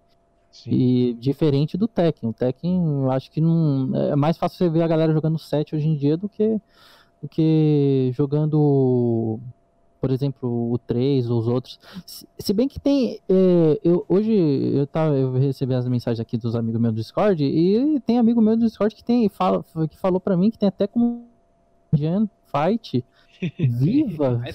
É. Cara, é, é, é, impressionante. Tem mil e poucas pessoas no Discord, num Discord ali, e 300 pessoas online e fica combinando. Vamos jogar um Def Jam Fight e tal. E, e, porque tem emuladores que ajudam, que nem o Dolphin. O Dolphin é um emulador muito bem otimizado, tudo para jogar online, uhum. e a, e a galera consegue jogar online entendeu? Esse tipo de jogo. Então, acho que tem alguns casos especiais assim, né? Se você for pesquisar bem, mas indiscutivelmente não tem nem o que falar do KOF e até mesmo em questão de Street, né? Só para terminar aqui, acho que você vê a galera muito falando, jogando Chip Edition, né? A, a Super Street Fighter Turbo. Mas eu vejo a galera, eu, por exemplo, eu, se você for histórico do Fight Cage, né? Lá no, no site do Fightcade mesmo, o jogo que eu mais joguei foi Third Strike, porque eu não tive a oportunidade de jogar em máquina e eu vejo a galera jogando muito hoje em dia uhum. no emulador. Tem muita gente consumindo Third Strike, até por, por esse negócio de, de mecânica, eu acho que a mecânica ser mais aprimorada no, no, do que os demais, né, ali do, do dos streets. Então, pô, a é, eu acho que até por esse fator também de não ter tido a oportunidade de ter tido um fliperama, até porque a, a, a placa na época CPS3 né, não era tão, uhum. tão comercializada assim aqui no Brasil. E, e a galera pega o Third Strike acho isso bem bacana. Eu, por exemplo, sou um desses que, que não tive a oportunidade de jogar o jogo no fliperama. Tive depois, agora, esses dias que eu fui pra cidade, que eu peguei aquelas máquinas de. Aqui no centro de São Paulo, que eu peguei aquelas máquinas de mil jogos. Aí eu vi uma ficha, eu coloquei uma ficha lá, vi o Third Strike e falei, ah, não, vou jogar, mano. É, é nesse mesmo. é, bem, bem assim, sabe? Então, tipo. É, eu acho que que assim, não é, a, não é a cena tão viva, mas tem uma galera que consome bem os, os jogos até, sabe? Não tanto quanto o KOF, mas tem a galera que consome bem. Tem muita gente do retro, né? Do retro game e tal, gosta uhum. muito dos games de PlayStation 1, o Bloody Horror, o, o próprio Tekken 3, Tekken 2. Tem essa é, questão é, também. Mas a galera retro, ela ainda nem pega tanto o Third Strike ainda, elas vão não. mais pro Champion Edition. É, acho e, que o Third Strike é mais pra gente mesmo que convive ali com os jogos que, de luta. Compete, Acho que a gente gosta. Exato, que compete, a gente que gosta de Garou, de Third Strike. Exato. E assim, eu dou como base GS, cara. Eu fui na, na, na, BGS tem vários, tem stand de tudo quanto é tipo. E tem, em alguns anos, tem stand de uma área de fliperama, uma área de arcade, que aí tem pinball, tem um monte de fliperama. Cara, as máquinas que tinha sempre mais gente era literalmente Street Fighter Champion Edition, é, The King of Fighters 2002 ou 98 e Tekken 7 de jogos de luta. Por quê? É, Porque Tekken 3, jogos... né, no caso. É, Tekken 3, perdão. Foi o que eu disse. É... e, e, e, Por quê? Porque são os jogos de luta que a galera. que tem mais nostalgia pra galera. né? É, é, então, assim, a gente ainda, é, é, o, o, te, o, o, Tekken Tag Tournament, o primeiro, que é na engine do, do Tekken 3, é, o, o Third Strike, o Garou, né, o CVS 2, a, a, a gente sabe, a gente aprecia ele basicamente porque a gente começou a apreciar agora.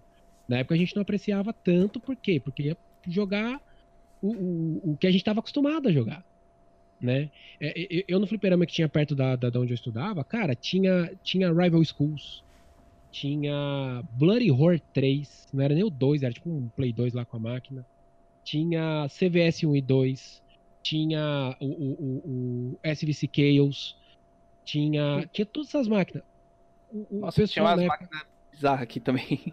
É, então na época o pessoal jogava o quê? Os KOF. Mas era tinha assim mesmo. Tinha Third Strike, o pessoal jogava os KOF. Então tinha Power Stone, sabe? Então eu ia pegar. Eu, eu, eu aprendi a jogar um pouquinho de CVS 1 na época, só que eu jogava contra a máquina porque não via um desafio, porque tava todo mundo jogando os KOF. Basicamente. Tinha, sei lá, três máquinas de KOF 2000, 2000 uma de 2001 e uma de 2002 que era lançamento. E aí depois se inverteu, ficou duas de 2002, né? Duas ou três de 2002. Então, é, é, é, é, demanda, né? E é essa questão. A galera ela vai se manter naquilo que é mais fácil para ela. A, a, a, o medo da mudança, a preocupação da mudança, vem muito atrelado também com a frustração de. Entre aspas. Porque quando você vai aprender algo novo, principalmente em jogo de luta, você vai apanhar e vai perder que nem um condenado. E perder é frustrante. E nem todo mundo sabe lidar com frustração. Então o que, que eu vou fazer? Eu vou aprender esse jogo novo e ficar me frustrando tudo de novo? Ou eu vou continuar no jogo que eu sei jogar aqui há mais de 20 anos e eu me dou bem? É o que a maioria da galera faz às vezes com o jogo. Por isso que tem muito jogo que se mantém vivo ainda. Porque não quer aprender um novo, porque não quer passar pela frustração tudo de novo. E, e, nos jogos de hoje em dia ainda tem a questão de você reaprender no próprio jogo, porque os jogos hoje em dia são tem update, por exemplo, no Mortal Kombat tem todo mês update, no Mortal Kombat 11. Eu no, tem jogos aí, tipo Street Fighter que ainda é cadenciado, é, geralmente é quando troca a season, né? Mas, por uhum. exemplo, o Raiden desse, desse mês pode ser diferente do Raiden do próximo mês, entendeu? Hoje ele é o tier, no próximo mês ele pode ser o personagem mais roubado que tem, até uhum. quebrado. Então, você reaprende nos próprios jogos hoje em dia, né? É, essa... Pode falar. Não, pode falar. Imagina, eu, eu, ia só complementar o que ele falou, é essa questão de DLC, né? É uma coisa tão influenciativa hoje, né? Você ter que sempre se readaptar, readaptar, readaptar. Antigamente a gente não tinha isso. A gente tinha que se acostumar com, com o jogo quebrado mesmo, se tivesse que ser quebrado, se, se o jogo tivesse macete, você tinha que já saber o macete, sabe? Você tinha que isso. se precaver já com o que o jogo tinha.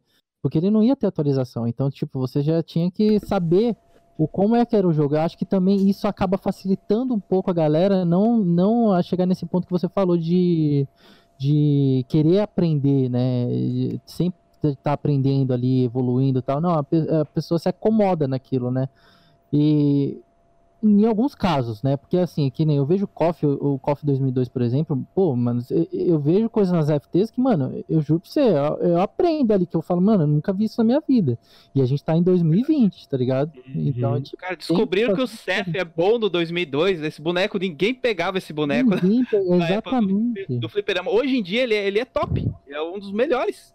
Tem, é, é, isso que é legal dos jogos antigos também, até por uma questão da gente é, é questão de até de maturidade mental mesmo. Não é falando que a, a, pessoa da minha época era burra, mas também era um pouquinho. Mas essa questão de maturidade de, de, de secar o jogo, esses jogos antigos têm tech que, que a galera tá descobrindo hoje. Cara, é tem uns, não sei quanto, poucos anos atrás descobriram, descobriram coisa nova do Street Fighter, Super Street Fighter 2 Turbo, cara. É o, jogo, o jogo tem 20, vai, sei lá, vai fazer 25 anos em 2021, tá ligado? E tem gente descobrindo coisa nova, macete novo. Né? Então, é, é, tem muito essa questão. É, é, é a, cultura, a cultura de DLC faz com que a galera se frustre, se frustre ainda mais, porque o, o, foi que nem vocês mencionaram, no, no, no, tempo de vida útil de um jogo, ele, ele passa por várias mudanças e descaracterizações gigantescas, assim. E, e é por isso que, por exemplo, um, um Ultra Street Fighter 4, que não tem mais suporte, não tem mais balanceamento, é, é agora, é, é, é, agora nessa, nessa falta de suporte que vão aparecer techs absurdas também. porque não tem mais suporte. Vai ter uma coisa absurda aqui, não vai correr o risco daqui a um mês a Capcom tirar, porque o jogo não tem mais suporte. O Street Fighter V, a gente passa por isso né, desde o do, do, lançamento né, do, do, do, jogo, essa questão de seasons, a gente tem grandes mudanças, pelo menos duas vezes por ano, mas são mudanças que, dependendo de como for, é, é, é, vira o jogo de cabeça para baixo, é um outro jogo. E não é nem mudança de mecânica, não é colocar um V-Trigger novo, não é colocar um V-Skill novo. É só no balanceamento, torna um outro jogo, torna um jogo completamente diferente. Só vê a mudança de Shore Invencível. Tirar Shore Invencível mudou o jogo completamente. Mas é. E a, quem era Kemi na Season 3 pra Season 4? Quantas Kemi vocês viram jogando? Quase não vi na Capcom Pro Tour. Season 3 só dava Kemi. Teve campeonato que era de ponta a ponta. O próprio Abigail pro Abigail. Ele era muito forte, o Abigail. Né? Tem muito disso também. É, e vocês falaram de muitos jogos aí, eu queria também colocar um, né, que eu não sei se divide um pouco a atenção ali, né, eu falo, vou usar um exemplo de um amigo meu, né, mas que eu, que eu vejo muita gente que gosta de jogar também, tem um, tem, tem um gosto, um apreço muito bom, assim, pelo jogo, não só pelo, pela mecânica, mas pela nostalgia mesmo, que é o Mortal Kombat 3, né? O Ultimate Mortal Kombat 3. Eu, eu tenho um, o nosso amigo Speed, né? O By Speed, tem um canal grande aí, né? Falo com ele sempre quando posso. O cara, você vê, ele tentou migrar pro, pro, pro Mortal Kombat 11, até tentou estudar o jogo, aprender tudo, mas você vê que ele jogando ali o antigo, é pura nostalgia. Chama mais a atenção da galera do que jogando o atual. Dá um 3, 4 mil, né, pessoas assistindo o Speed ah, jogando. Por aí. Por jogando aí. até Mugen, né, que é... Pega os Mugen que tem a jogabilidade dos antigos, né? Isso, exato. Muito... Você vê como a galera gosta, né, do, desses jogos, né? É, e quando ele nostalgia. faz... E quando ele faz do 11, não bate metade desse público. Sim. Exatamente. Assim, é, eu não sei em relação aos números do Mortal Kombat, mas vocês comentando isso aí de números de pessoas assistindo, me lembra de um detalhe que, assim, é, dependendo do quão popular é o jogo, é, vamos supor que, sei lá, LoL, por exemplo, bate 100 mil pessoas assistindo ao vivo e Street Fighter bate mil pessoas, por exemplo. A gente tem 1% do LoL, por exemplo, nessa situação. Mas a gente tem que lembrar que, por exemplo, vamos supor que 10% da comunidade de LoL seja 100 mil. 10% da comunidade Street Fighter seria mil, sabe? Porque assim, LoL, acho que no Brasil, acho que, sei lá, acho que é 15 milhões de pessoas que jogam. Eu tinha visto uma matéria falando sobre isso aí. Então, tipo assim, é, é um número absurdo. Aí, se LoL no Brasil seria tipo Street Fighter no mundo inteiro. É, isso me lembra de uma coisa que vocês estão comentando sobre muita gente está, está assistindo jogos antigos. E eu, como eu falei, eu não sei em relação aos números do Mortal Kombat, mas no Street Fighter eu tinha visto uma matéria dizendo que o Street Fighter 2 tinha sido jogado por 17 milhões de pessoas no mundo. E o Street Fighter 5 de vendas que ele tem, agora que a gente chegou a 4 milhões. Então, assim, a gente tá muito atrás ainda do Street Fighter 2. E a gente, tipo assim, a gente tá um jogo atual. A gente tem um jogo atual com muito mais gente podendo é, comprar o jogo e tudo mais. Apesar de que naquela época lá era uma ficha, tipo assim, a ficha era o jogo, né? A ficha era comprar o jogo, né? Então, assim, nessa parte era mais acessível. Mas hoje em dia a gente tem muito mais gente jogando e tudo mais, e a gente não consegue chegar na mesma popularidade do Street Fighter antigo, sabe? Então, isso aí me, me faz imaginar que muita gente assiste os jogos é, antigos também por causa disso, sabe? Não sei quantas pessoas jogaram KOF 98, KOF 2002, mas parando pra pensar, é, pode ser que também seja igual ao Street Fighter. Talvez a gente tenha tantas pessoas que jogaram os KOFs antigos e tudo mais, que na verdade esse número de pessoas que jogam é apenas uma pequena porcentagem e assim, é, talvez seja a mesma porcentagem de pessoas que jogam o KOF 13, o KOF 14 e tal. Mas como muito menos pessoas compraram o jogo, obviamente vai ter muito menos pessoas assistindo, muito menos joga pessoas jogando no lobby e tudo mais, né? É, mas é, mas é também a gente pegar e comparar qualquer jogo de luta com Street Fighter 2, ele teve trocentas versões. tem. tem isso também. E, e, e, saiu em 91 é, é, e, e, tem essa questão também, né, né Vamos pegar dois pesos, duas medidas, assim. Não vou dar o exemplo do Resident Evil 3 porque a galera não gostou muito. Mas você pega o, o novo God of War, sei lá, o novo God of War, todo, todo ah, God of War, Kratos, pá, aquele jogo maneiro pra caramba. 250 conto, uma campanha linda, maravilhosa, cinematográfica, que você vai poder fazer um monte de coisa. E aí você vai pegar Street Fighter 2000, em 2016, o lançamento, dos bonecos online cagado, incompleto, o mesmo valor. Um cara que não é entusiasta de jogo de luta, ele vai preferir qual? Então, mesmo não tendo um fator replay, digamos assim, no God of War, com certeza ele vai do God of War. Geralmente o pessoal zera o jogo e para, né? Mas mesmo assim. É, exato, que é uma coisa que a gente entra também para dizer se, se os de antigamente eram melhores do que o de hoje. É porque o, o serviço apresentado, o produto entregue hoje de jogo de luta, ele é quando você, quando você tem um, um, um The King of Fighters, é, é, vamos pegar um outro jogo, vai, sei lá, o, o, o, próprio Third Strike mesmo, que tem, não sei exatamente agora quantos bonecos tem no Third Strike, mas eu tenho certeza, é, é você faz um paralelo daquele Third Strike com o Street Fighter 5, é, a política de DLC faria o Third Strike vir com, sei lá, um terço do cast que tá ali. Pega o exemplo do Cross Tekken, Street Fighter Cross Tekken. O que aconteceu com o Cross Tekken, o que foi fe... o, o, o, o, como, como a Capcom cometeu o Cross Tekken, é nem lançou, é cometeu. Eu acho que é ali que foi a queimada dos jogos de luta. Também, também. Deu uma queimada bruta ali. Marvel vs Capcom 3. Era isso que eu ia falar, teve o Marvel 3. Então, assim, o, o jogo de luta antigo, justamente por ser tempos mais simples, digamos assim, é, é o produto ele atendia melhor a demanda, ele era um produto mais honesto, entre aspas, porque lançar um The King of Fighters todo ano e um Street Fighter todo ano não é necessariamente algo honesto pro comerciante, mas pra gente que gastava uma coisa de ficha a gente não percebia. Mas hum. é, é, é, é, colocando na balança, o produto entregue ele era muito mais completo do que, do que ele é hoje em dia. Cara, eu, eu falei isso no, no, no, até no outro podcast que a gente participou, cara, pagar 250 conto para 10 bonecos, cara. Foi, o Gran Blue tem 10 bonecos, o, né? O Gran Blue. E aí, se você quiser ter uma. Se, se, você quiser ter uma season para ter 16 bonecos, que é um mínimo de jogo de luta hoje em dia, é 320 pau no PlayStation 4, velho. Terrível isso aí. Isso, isso, é, isso a gente tá falando no Brasil, né? Mas no mundo, você pagar 60 dólares por um jogo de luta ainda é muita coisa, porque você vai pagar 60 dólares no God of War. Você vai pagar 60 dólares em Cyberpunk 77. Você paga 60 dólares quando sair Witcher 3, que é um jogo de uma cacetada de horas. Né? Você pode ter a mesma quantidade de horas jogando jogo de luta, sim, mas envolve online cagado, envolve você se frustrar jogando, envolve a questão de você ter que se acostumar e aprender o jogo. Então, é, é, é, o fato de você ter que pagar caro por um jogo que até você começar a se divertir efetivamente quando você não é entusiasta, você vai se frustrar muito no começo, você vai ter que lidar com muita frustração, faz o cara não querer aderir mesmo. E aí que entra a acessibilidade dos antigos também. Junta tudo a questão de nostalgia, mas a acessibilidade dos antigos. Hoje, no, no, no, no modo né, no, no, no, One Piece lá, tocando música do One Piece, anime de pirata, If You Era Em Mim, dos caras poder jogar fácil, qualquer PC roda, qualquer notebook roda, não, não precisa fazer se, se, frustrar tanto e vai ter uma cacetada de gente para jogar com você também. Tem isso também. Porque você também, quando você vai comprar um jogo de luta, você tem que. Será que essa cena não vai morrer em seis meses?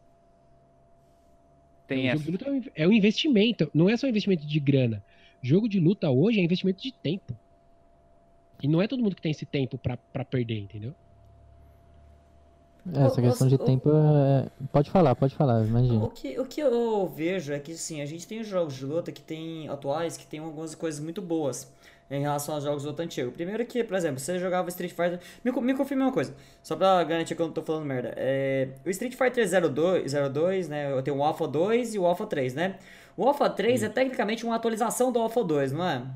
Uhum. Sim. Só que foi vendido em um jogo novo. Sim. É, isso é uma coisa que antigamente era muito comum é, e uma empresa que tem problemas com isso é justamente a Arc System, né? Porque a Arc System ela ainda. Agora que ela tá saindo daquela, da, daquele modelo antigo de arcades e tal, então agora que ela tá começando a querer parar de ficar lançando jogo novo como atualização, né? E né? isso agora é uma coisa... que ela chegou no século XXI. É, exatamente, né? Exatamente. E assim, é, uma coisa boa que a gente tem dos jogos hoje em dia seria de que é, a gente não tem mais que, entre aspas, não tem mais, né? Que pagar por um jogo, por uma atualização de um jogo, né? A atualização foi gratuita. E outras coisas que eu gosto muito é, por exemplo, Fight Money do Street Fighter V, sabe? Você pode comprar uma, um personagem por DLC só com o dinheiro do jogo, desde que você continue jogando. Então, assim, eu acho que. Eu ainda não sei em relação aos jogos de, é, de luta antigo. Isso é uma coisa que realmente eu não consigo opinar de jeito nenhum nenhum. Mas o que eu acho é que os jogos de luta atual, eles têm algumas ideias muito boas. Então aqui eu, aqui eu não tô comprando com os antigos, tô falando realmente só dos atuais aqui porque eu não entendo dos antigos. Uhum. Mas eles têm ideias muito boas, mas eu não sei quem que é o retardado que faz, velho. Eu não sei quem que é o doente que tá aí fazendo Paranauê, velho. Porque assim, mano, a ideia de você ganhar Fight Money para poder continuar jogando cada vez mais e ter mais pessoas jogando é muito boa. A ideia da da, do Guilty Gear, por exemplo, facilitar com que uma pessoa chegue lá, possa só ver, bater o olho ali, já sabe qual personagem vai querer jogar e tudo mais. No Street Fighter você consegue isso. Você olha lá, tem um monte de personagens, você não faz ideia do que, que você vai jogar porque você não sabe o estilo, você tem que jogar primeiro. No Guilty Gear não, eles já tem essa ideia de facilitar as coisas e tudo mais.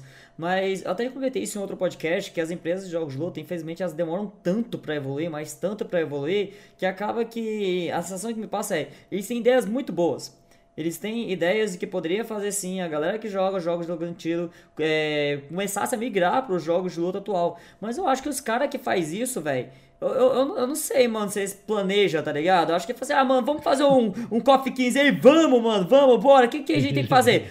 Ah, mano, bota todo mundo aí, bota os sprite doido aí, doido, põe os combos aí, vamos, velho. Ah, lança aí, tá pronto? Ah, não sei se tá pronto, mas lança, velho. Lança mesmo assim, velho. O pior é que as as duas empresas que tiveram boas ideias, que foi a Capcom com o Street Fighter V aí com, com o esquema do Fight Money, e o Killer Instinct com o jogo grátis, digamos assim, com o esquema de rotação, você não precisava comprar o jogo. Não souberam fazer direito. É. Então ah, foram boas sim. ideias, só que extremamente mal aproveitadas. Esse, esse é um exemplo perfeito, mal, mano. Eu acho que Cara, mal administradas. Administradas, acho que você pegou o ponto certo. Então, e o que a galera tem muito na cabeça, que é mais que joga mais antigamente, é que tinha é, pelo menos nas versões, assim, ou era o boneco, ou era o de console, ou de fliperama, tanto faz. O boneco desbloqueável, quando você zerava, tipo um modo arcade, você ganhava um boneco. Uhum. Ou tinha aquele boneco que você fazia um macete, tipo o Akuma do, Alpha, do primeiro Street Fighter Alpha, do Super Turbo, né? Uhum. Que você fazia o macete e habilitava. Então a galera pensa, ah, antigamente eu fazia o código, ganhava o personagem no jogo, hoje eu tenho que pagar com dinheiro. Sim. É, tanto que tem aquela piada do, do Sub-Zero lá. Você gostaria de soltar o Ice Ball? 50 centavos, né? Tem, tem isso, né? O pessoal também vê, tipo, muita. Como o jogo de, os jogos de luta, assim, as empresas como mercenária também, né? É, mas o meme ficou real no Cross-Tekken com as gemas. Sim, né? essas gemas aí estragaram o jogo. Infelizmente. Né? Mas é, é essa questão de, de, de, lançar o jogo largado, a gente entra muito também, a gente tem um pouquinho do, do, do, problema que talvez a gente possa colocar, dessa, dessa questão das empresas ficarem desesperadas até em fazer o, o, o circuito mundial deles rodar, né? É só a gente ver o lançamento do Street Fighter V, ele claramente foi acelerado para pegar o ano de 2016 do começo para não ter Sim. que requentar Street Fighter 4 por mais um ano para ir depois para ir fazer o circuito da 5. Marvel Mas, Infinity nem se fala, né? Não, Mar Mar Marvel Infinity, cara, é, é, eles fizeram eles fizeram Marvel Infinity com, com dois reais, um, um papel, um papel de pau amassado e, hum. e, e sei lá um 485, porque é, é, a verba que eles tiveram para fazer o Coffee Infinity, cara, eles ainda fizeram milagre. Porque eu, eu, vi algumas, algumas notícias e tudo mais, que o orçamento que eles tiveram para fazer o baixo. Coffee foi eh, igual ou talvez até inferior que o orçamento que tiveram para fazer os DLCs da Season 1 do Street 5. Eu vi isso também. Então, eu só assim, queria. Desculpa, pode continuar. Não, por favor, por favor. Eu ia falar, não, só fazer uma, uma errata aqui, que vocês falaram do, da atualização do Alpha do 3 é do Alpha 1 para o Alpha 2. O Alpha 3, realmente, como o D3 disse aí no chat, ele apresenta uma proposta um pouco mais diferente, né? Tem umas mecânicas bem mais diferentes e ele vem depois até da, do Street Fighter 3. Então, Isso, a atualização é, é do Alpha 1 pro Alpha 2, tá? Desculpa aí interromper. Não, que é isso. Beijo, Dandandan. Obrigado por. Não, eu, não, eu não manjo nada, velho. Eu não manjo nada, velho. Eu não. Eu agora que eu vou começar a jogar esses jogos aí, velho. Vocês que me ensinam. É. Não, é que a série Alpha, ela, ela... Mas ela é bem parecida entre si, porque as barras lá do Alpha 3 é uma divisão das barras Alpha 2. Você é, é ter a barra para é. fazer o custom combo, você tem a barra padrão.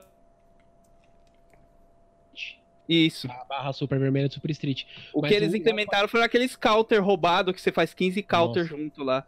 E... Aquilo que quebrou o jogo. Então, o, a... o Alpha 3, e o Alpha 3, rapidinho, Joran, ele foi lançado uh, meio que para tapar buraco, porque o, o, Street 3 não fez sucesso.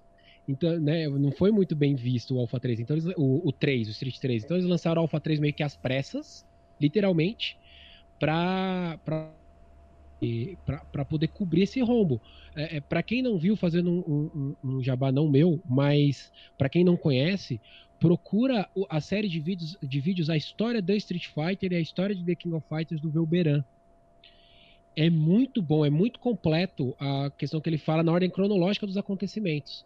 Então, para entender essa questão da, da, da, ascensão e derrocada dos jogos de luta, eu acho que, né, dessas franquias, eu acho que essa, é, é, esses vídeos do Velberan ajudam bastante, assim, no, no, no entendimento. Uma série muito boa mesmo.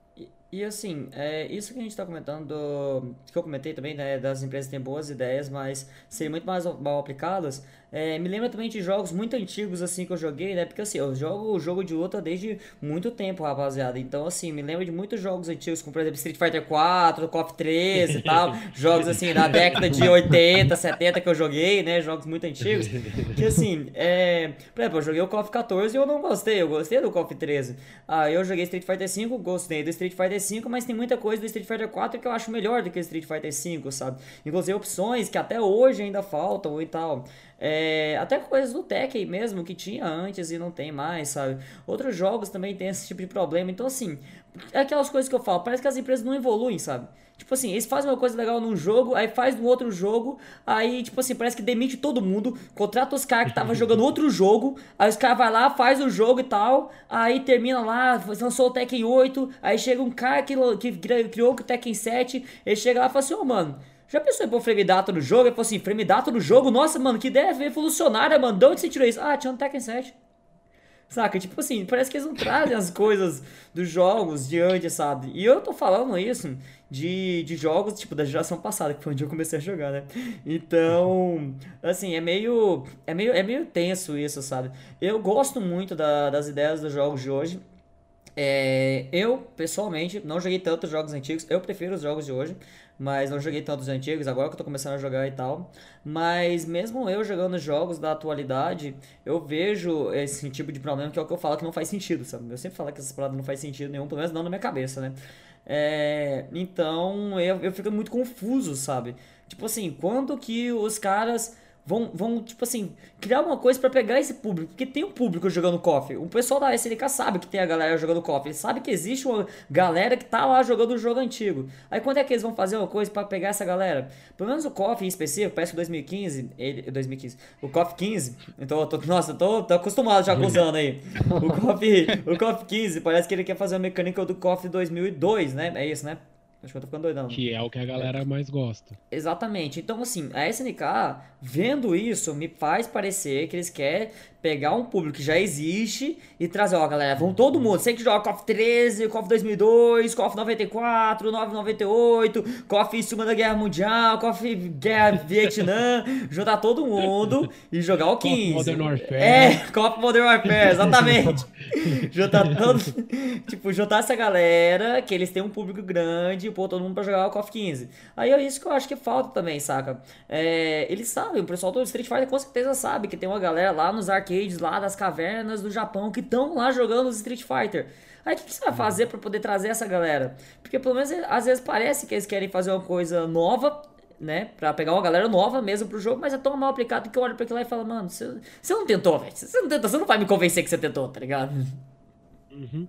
Mas aí entra a própria, dando a própria SNK como exemplo, de uma coisa boa que ela fez no jogo, não como produto. A gente ainda vai vou entrar na parte do produto de novo, que ela fez bem, que foi o quê? ela fez muito mal uh, uh, mecânica, não sou manjão de cofre, mas em mecânica eu não acho ele ruim. Ele é ruim em apresentação e outras questões.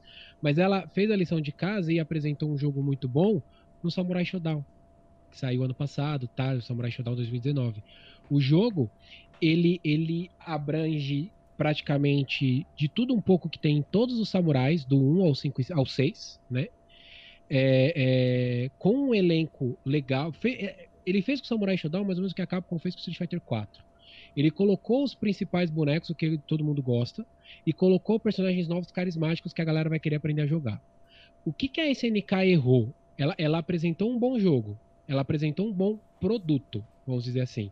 O produto Samurai Shodown é bom, tirando a parte de preço, que isso não muda. mas ele é bom. É, mas a questão do serviço foi ruim. Quando você. É, é, no que?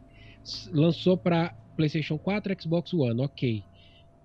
Para PC não saiu, todo mundo pedindo para PC, saiu, foi sair para Stadia. Sabe? Foi sair para Stadia. E, e, agora que vai sair para PC na Epic Store. Então, a Capcom no Street Fighter V, ela apresentou um produto incompleto, mas com um serviço robusto, que era o quê? É, é, cross-plataforma. Então, assim, a, a, a empresa vai conseguir, as empresas vão conseguir, uh, eu acho que, que chegar num patamar 100% quando ela atingir esses dois patamares, entregar um bom produto com um serviço de qualidade. Nenhuma conseguiu isso ainda. Então, quando, quando a, qualquer empresa de, de, de, jogos de luta conseguir esses dois, é, é, é, aí vai, aí a gente pode falar, olha, os jogos atuais realmente são muito melhores que o de antigamente, porque juntou tudo. E aí volta na mesma tecla, né? Que eu acho que a empresa que vai conseguir fazer isso não é uma empresa de jogo de luta. Bem assim. É... Os jogos antigos, eles são um melhor produto porque eles fazem aquilo que era disponível naquela época.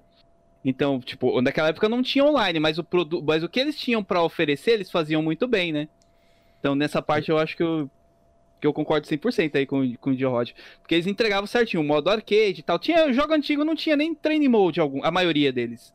Mas aquilo que eles faziam, eles faziam é, de uma forma muito boa. Tipo, tanto que, tipo, não tinha modo história, mas você sabia a história do personagem durante o jogo. Uhum. É, é, isso era bem interessante, né? É, é, você falou desse negócio de história, né? Outra época, você chegar, pegar, ah, vou pegar o personagem principal, pegava o Ryu. De oito personagens você tinha. Você pegava o principal pra zerar. Aí você via o final do, do personagem, dava uma, dava um, uma entusiasmada pra querer zerar com outro boneco, pra ver o final do outro boneco, Sim. entendeu? E assim você conhecendo a história de cada um, por que, que cada um tá ali no jogo e tal. É, você também, aí ao longo do, das atualizações dos jogos, tudo, tem os personagens secretos, você ir descobrindo personagens secretos, você ir desbloqueando personagem.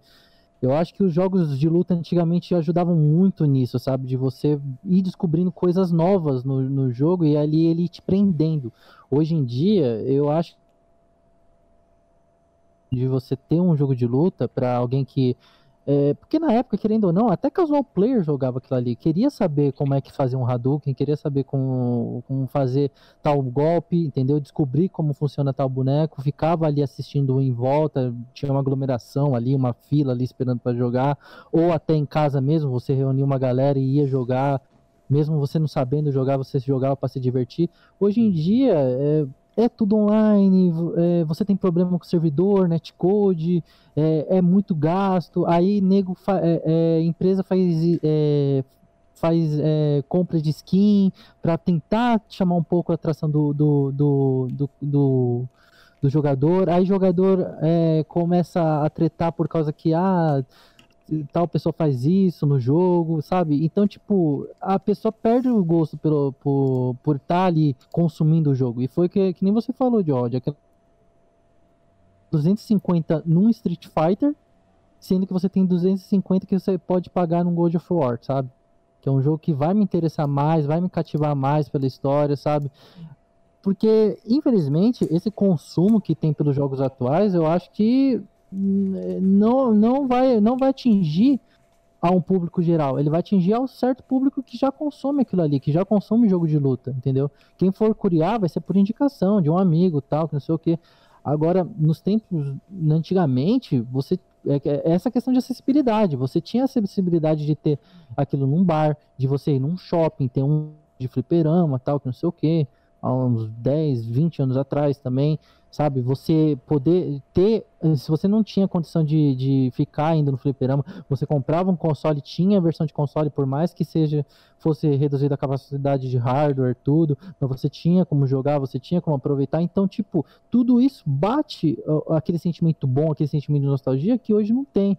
Hoje é tudo mais competitivo, online força você ser assim, sabe? Para poder segurar mais pessoas jogando. Então, é, é, complicado. Eu acho que é por isso que diferencia um pouco mais os jogos de luta de hoje do que os de antigamente. Por exemplo, você vai comparar com um FPS, lógico, um FPS que vai agradar mais todo mundo é aquele que vai de acordo com o que o cara gosta. Ah, o cara gosta de um, algo mais real, ele vai consumir algo mais real. Ele gosta de coisa que tem mais é, coisa fictícia, Turista, ah, né? magia, é, então, exato. Aí vai com o que ele consome. Ele tem como abranger algo ali que, que, que é novo, de certa maneira, né? Que vai evoluindo, porque é uma coisa nova. Agora, tipo, jogo de luta é muito antigo, é uma coisa que vem desde 1900 e bolinhas, entendeu? Então, para você ter esse consumo e você se atualizar com isso, é, eu acho que as empresas, as empresas como Capcom, a SNK, e tem que se renovar,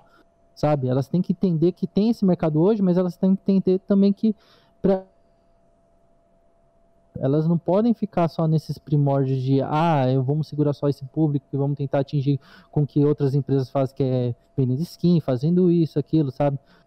Porque promovendo o competitivo, porque vai ter pessoa que vai querer jogar o jogo ali uma, duas vezes. Era muito mais fácil você ir num fliperama ali, gastar 25 centavos por dia, tá ligado? Sabendo que, ah, eu posso ir amanhã, eu posso ir um outro dia, sabe? Pra uhum. poder ir consumindo de pouco em pouco, para poder ir conhecendo o jogo de pouco em pouco, sem ter a obrigação de que, por exemplo, você tem que ter hoje uma liga alta para poder ser respeitado, por exemplo, numa comunidade, vai, por, num, num fator assim de, ah, eu tenho um grupo que eu, eu tô naquele grupo, e aí quem tem reconhecimento é os caras que tem elo mais alto, tal, que não sei o que, sabe? Aí o cara que fica ali por baixo, que tenta aprender o jogo, ele fala, pô, mano, não tá dando para mim, eu vou desistir, eu vou para outra área que eu que me interesse mais, sabe? Então, acho que também o senso competitivo pesa um pouco mais. Antes não tinha também tudo isso, sabe? E, bem, é minha opinião. Não, mas é, é, é, tudo, é, é, tá é bem acertada. É bem acertado isso que você falou mesmo. Faz, total, é, faz total sentido, assim certeza. Hoje mesmo, quando você vai, por exemplo, para desbloquear o personagem lá do Grand Blue que a gente tava conversando antes de começar aqui, né, o podcast, que tem um personagem do Grand Blue que você pode desbloquear fechando o modo RPG. Mas se você for lá na lojinha lá, já tem lá, ó, quer desbloquear. Isso, você pode desbloquear antecipado. Isso tem no Mortal Kombat 11. Você pode desbloquear a Frost. Tem no Dragon Ball Fighters os dois Saiyajin Blue, né? Tem a Android 21. Uhum. A então, 21 então... até hoje eu não desbloqueei. Então, isso quebra o. Eu só tenho a 21. Não, 21 desbloqueei. Eu só tenho os dois Saiyajins lá porque eu comprei o jogo no lançamento e veio o código lá. Porque senão talvez eu não teria até hoje. Porque aquele modo história do. É do é Dragon Ball é, Fighters é bem, bem difícil, cara. É difícil por causa é que ele é maçante. A condição para liberar o, os dois Blue, acho que você tem que ir no modo arcade, no mais difícil, ganhar no nota S, alguma coisa assim. Então é bem complicado. Mas só de você ver lá o boneco para comprar, eu, eu perco interesse. Uhum. Se você não quer jogar modo história, você só quer jogar mesmo para se, se divertir e tal, quer jogar contra, sei lá como o pessoal fala antigamente, é, você não vai querer ir lá e pagar, entendeu? Eu acho que isso também é outra coisa que só de ver já desanima já. E, e aí você então vê um boneco, acha ele maneiro, você compra o boneco, começa a testar, você hum. vê que ele é ruim. Sim, Sorizo, eu tô olhando pra você. Tem não muito tinha, disso também. Não tem, o Sorizo não tem uma farofinha pra nós fazer no meio. Tá tomando Quantos... pressão, tem que ficar defendendo. Os bonecos aí, o pessoal aí, até o pessoal que tá acompanhando a gente aí já comprou, usou uma vez lá no training mode e depois largou. É, tem bastante casos aí. No Injustice, por exemplo, a galera reclamou muito quando no Injustice 2, quando saiu Sub-Zero, Raiden, né? Achando que ia ser personagens full fortes e são low tiers, né? De certa maneira. Sim, lembro do Scorpion no Injustice 1. O boneco foi top tier por uma semana. O pessoal reclamou porque ele não poderia ser mais forte que os bonecos da DC. Foram lá e nerfaram o boneco, ele ficou inútil. Ah, mas no caso do Scorpion tinha um probleminha porque ele tinha o teleporte igual do Mortal Kombat e, Sim. tipo, ah, você reagir passou... defendendo no, pra trás é, é, ruim, né? Então, mas aí passou um tempo inventaram a Batgirl. Tem teleporte é, do mesmo jeito. Uhum. O Sonic Fox acho que até ganhou a Evo com a Batgirl, né? Né, ó, o, o Júlio fez uma pergunta aqui, ó. Será que o problema também não passa pela ideia que as pessoas fazem para jogar nos jogos de luta? Digo, quem chega a achar que em dois minutos você vira o Daigo, ou será sempre um lixo ao invés de Eu se também divertir? acho que tem isso também. Tem, tem, é, assim, a sua, a sua frustração, ela vai ser inversamente proporcional com a sua expectativa com o jogo.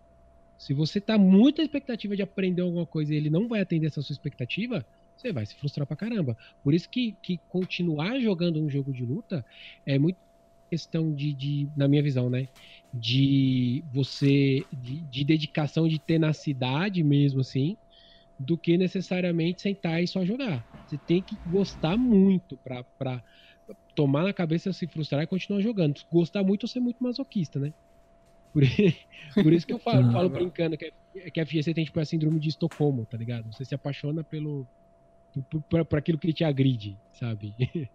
Porque é, é aquilo, mas é, é, aquela pegada. Nem todo mundo enxerga que assim a evolução, a, a, a evolução é você contra você mesmo. Você ser melhor hoje do que você foi ontem e ser melhor amanhã do que você está sendo hoje. A pessoa não, não tem, a maioria das pessoas não tem esse sentimento de evolução. É todo mundo muito imediatista. A gente quer ser muito imediatista, não, tem que sair agora, tem que melhorar agora, tem que chegar no diamante agora, tem que chegar em Elder God agora. Sendo que às vezes cada pessoa tem uma, um jeito diferente de aprender a assimilar as coisas. Então, a pessoa ela não quer, muita gente não quer entender que a, a, a sua evolução vai quando você ter como parâmetro você mesmo. Peraí, eu, tá, eu tô tomando esse macete aqui hoje. Amanhã eu não vou tomar mais. Então você vai treinar para não tomar mais. E aí, se você no dia seguinte você não tomar mais aquele macete, mesmo que você continue perdendo, evoluiu. Porque você pode ter perdido, mas não foi para aquele macete que você estava tomando ontem. Então as pessoas é, é, muito isso de, do, do, imediatismo. E, e, os, e, as desenvolvedoras de jogos de luta perceberam esse imediatismo das pessoas e quer, e quer deixar a curva de aprendizado do jogo cada vez mais fácil. Que você, você aprende o jogo você chega hoje num jogo de luta, você chega num nível médio, digamos assim, muito mais rápido até do que jogos da geração passada, do que num Street Fighter 4, um, um, um, um KOF 13, por exemplo. Mas por quê? Porque é nessa curva de aprendizado do iniciante para o mediano que é, muita gente desiste, porque é nessa frustração do cara não ver evolução. Mas ele não vê evolução porque ele está se comparando com o oponente dele, não com o que ele estava jogando antes. E muita gente não quer, não quer lidar com isso. Muita gente não quer mexer com isso. É por isso que muita gente não compete, seja em qual estilo de jogo for. E é por isso que às vezes um jogo de, de, de equipe faz muito mais sucesso e tem muita gente mais jogando. Porque na dúvida, foi o meu companheiro de equipe que, que, que errou. É mais fácil culpar o amiguinho do que. Assumir a própria culpa.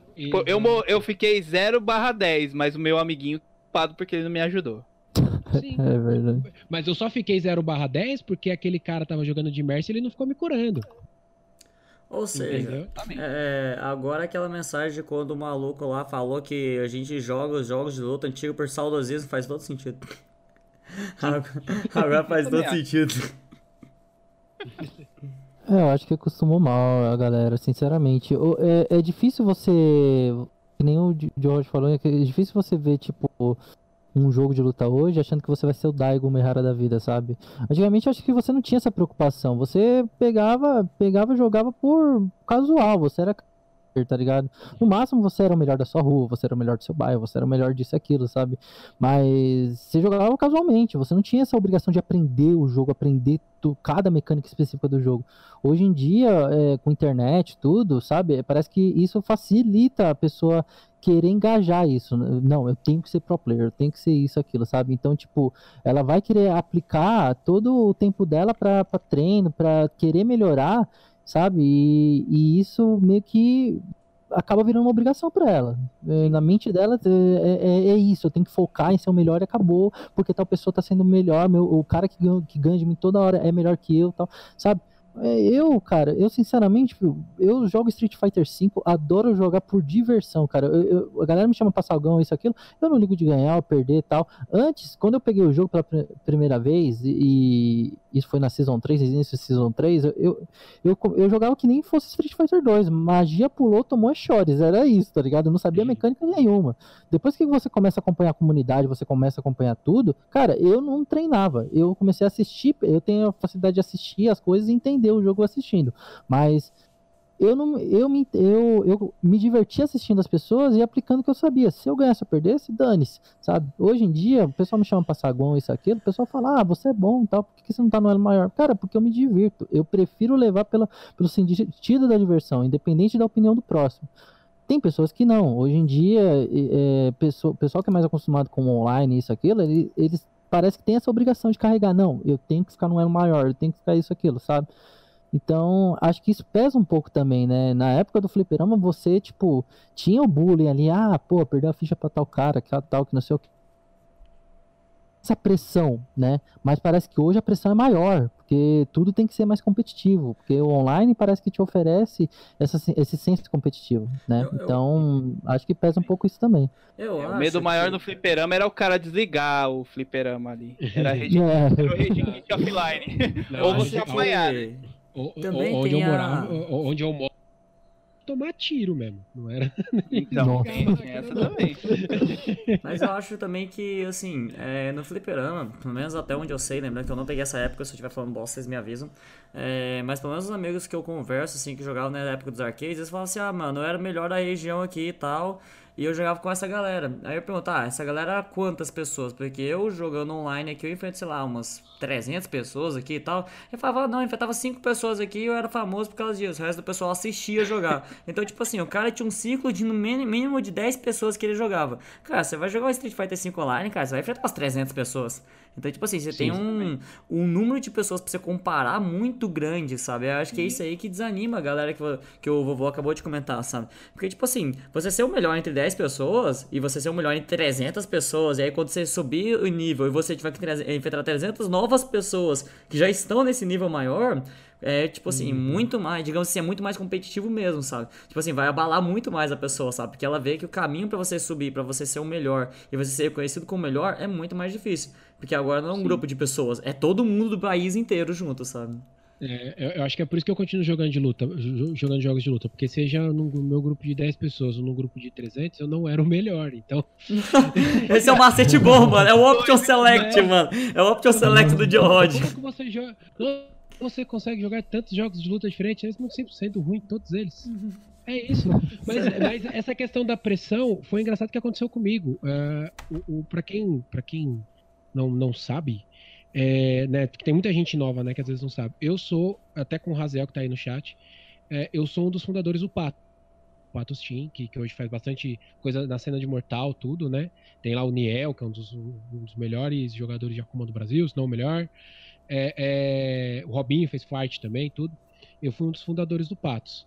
E, e foram e, em, em, novembro de, do ano retrasado, eu saí do Patos, né?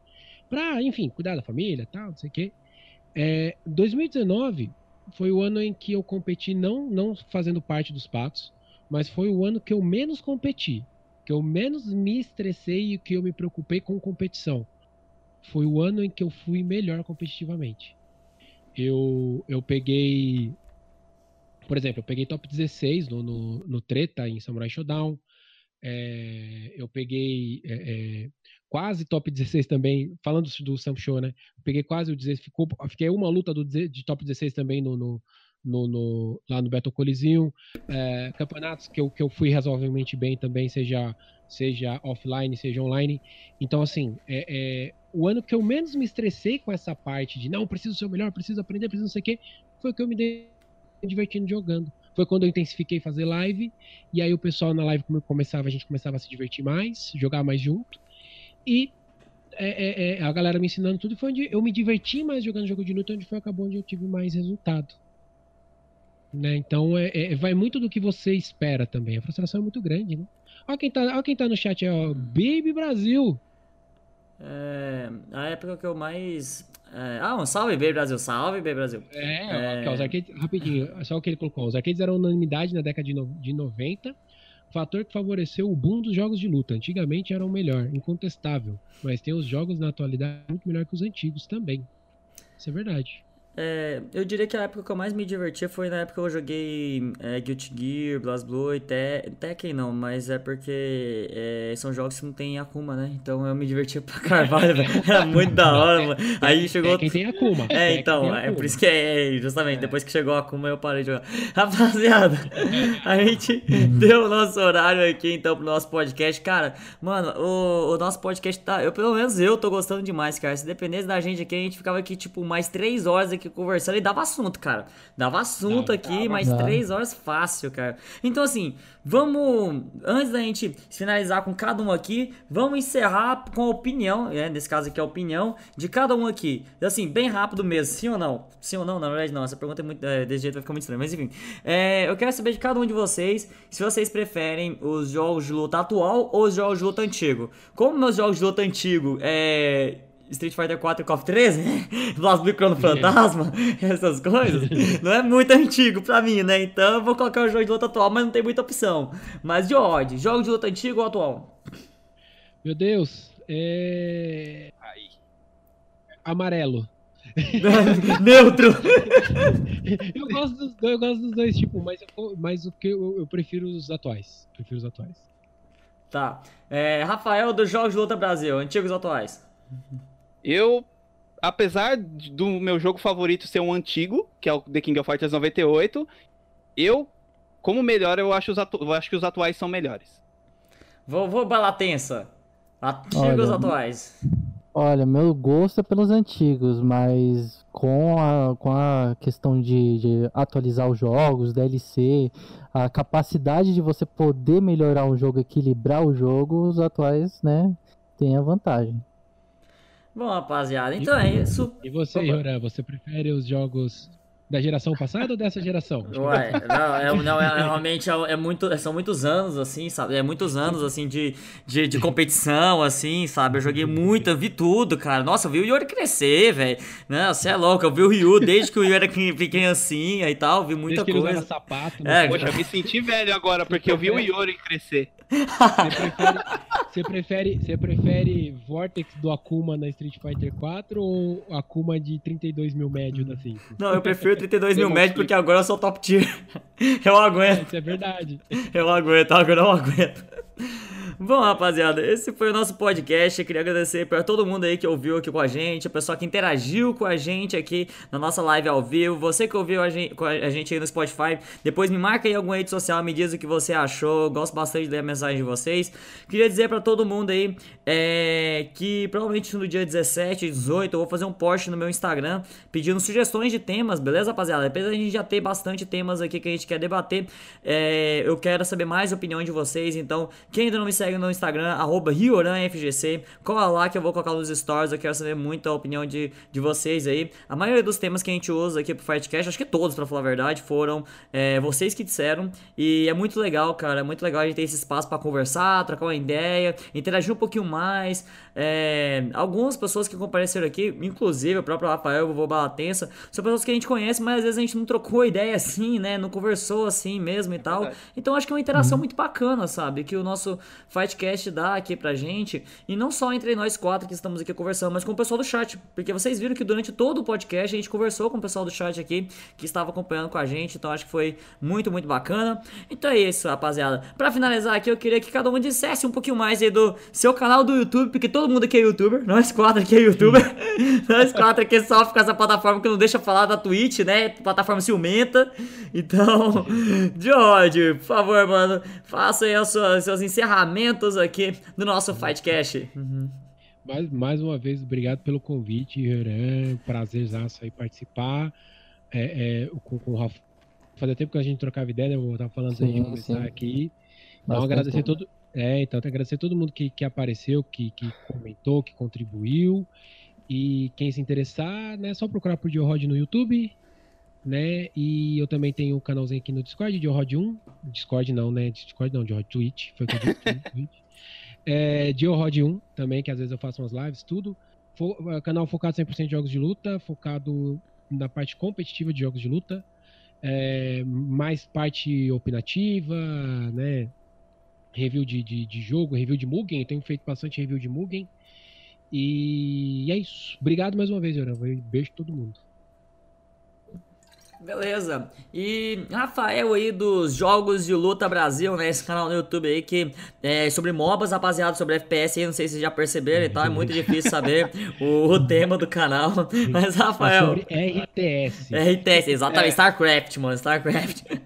É, culinária. Rafael, por favor, faça seus suas considerações finais aqui pro nosso podcast. Beleza. Então agradecer mais uma vez o Rioran aí pela oportunidade de participar aqui com o Dio Rod, com o vovô. É muito legal trocar uma ideia com vocês. Acho que eu nunca conversei com o Rioran nem com o vovô. Mas, cara, foi bem, bem legal. A, a gente trocou uma ideia bem bacana. O chat também interagindo. Gostei pra caramba. Espero aí, se puder no futuro, participar mais vezes aí. Gostei pra caramba. E pra quem quer conhecer os Jogos de Luta Brasil, mais óbvio do que tudo que tem, o que vai ter no canal, né? Então, canal 100% jogos de luta, jogo lá diversos jogos dos antigos que a gente está comentando, dos mais novos, jogo tanto os Mugens também, jogo, por exemplo, os The King of Fighters, jogos do arcade, da época dos arcades. Então a gente tem tanto a parte da nostalgia, como a gente comentou aqui, como também os jogos mais novos que eu faço também gameplay online, de Mortal Kombat 11, Street Fighter, Street Fighter 5, é, Dragon Ball Fighters, tem de tudo um pouco. A gente vai é, desbravando aos poucos aí todos os jogos de luta. Então, eu também na Twitch, eu não faço muito stream, né? Mas aos sábados eu não jogo nada. Eu fico aqui trocando a ideia com a galera e passando uns clipes aí para quem curte um rock and roll. Às 19 horas nos sábados eu tô aqui na Twitch aí, fazendo um, quase um programa da MTV antiga lá dos anos 90, também na, na, nostalgia, só que também mostrando muita coisa nova também. Mais uma vez aí, obrigado aí pelo pessoal, valeu pessoal do chat, boa noite para todo mundo aí. E vovô Balatensa, faça suas considerações finais aqui para o pessoal aqui estar tá acompanhando a gente também, por favor. Primeiramente, né, agradecer o convite aí, o Rioram. Muito obrigado, nem esperava, né? Porque, para quem me conhece, sabe que eu não tenho foco nenhum de luta, mas é meu gosto, pessoal, que eu tenho um carinho enorme, pô, tá louco. Não tenho nem o que falar, cresci jogando jogo de luta, então peguei um apreço muito grande, apesar de não ser o foco do meu canal. E eu sou um cara que deu, deu sorte aí no YouTube, tem tem, tem um público legal que me acompanha aí. Gosto de jogar Crashing Race, gosto de jogar, que é o meu, meu foco atual, né? Para quem não sabe, Crashing Race Nitro Field, que lançou recentemente.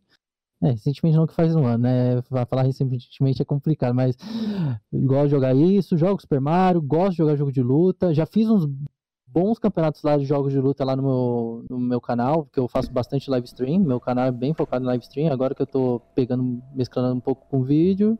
Queria agradecer ao pessoal do chat e agradecer a oportunidade de aparecer aqui. E queria só aproveitar para mandar um salve aí pro Tim Macedão aí, que também. E, graças a eles é que eu faço esses campeonatinhos de jogos de luta lá no, no, no canal e dá muito certo. E Muito a obrigado a todo mundo. Bastante, eu vi, é, o, o, a tag do Macedão é MCD, né? Isso, isso. Eu vi, eu vi bastante gente com MCD e o Nick aí fazendo pergunta, interagindo também. É isso aí, mano. Da, da hora essa interação toda. Abraço pro time Macedão também. É isso aí, Muito rapaziada. E eu sou o Rioran aí, nós estaremos aqui toda quinta-feira às 10 horas da noite aqui na Twitch, fazendo aqui o nosso Fightcast, aqui o nosso podcast aqui sobre jogos de luta.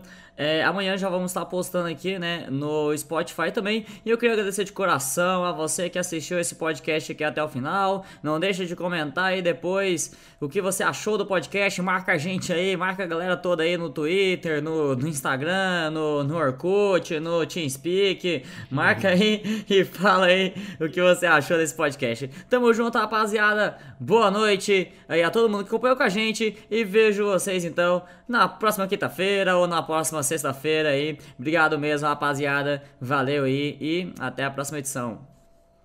Beijo.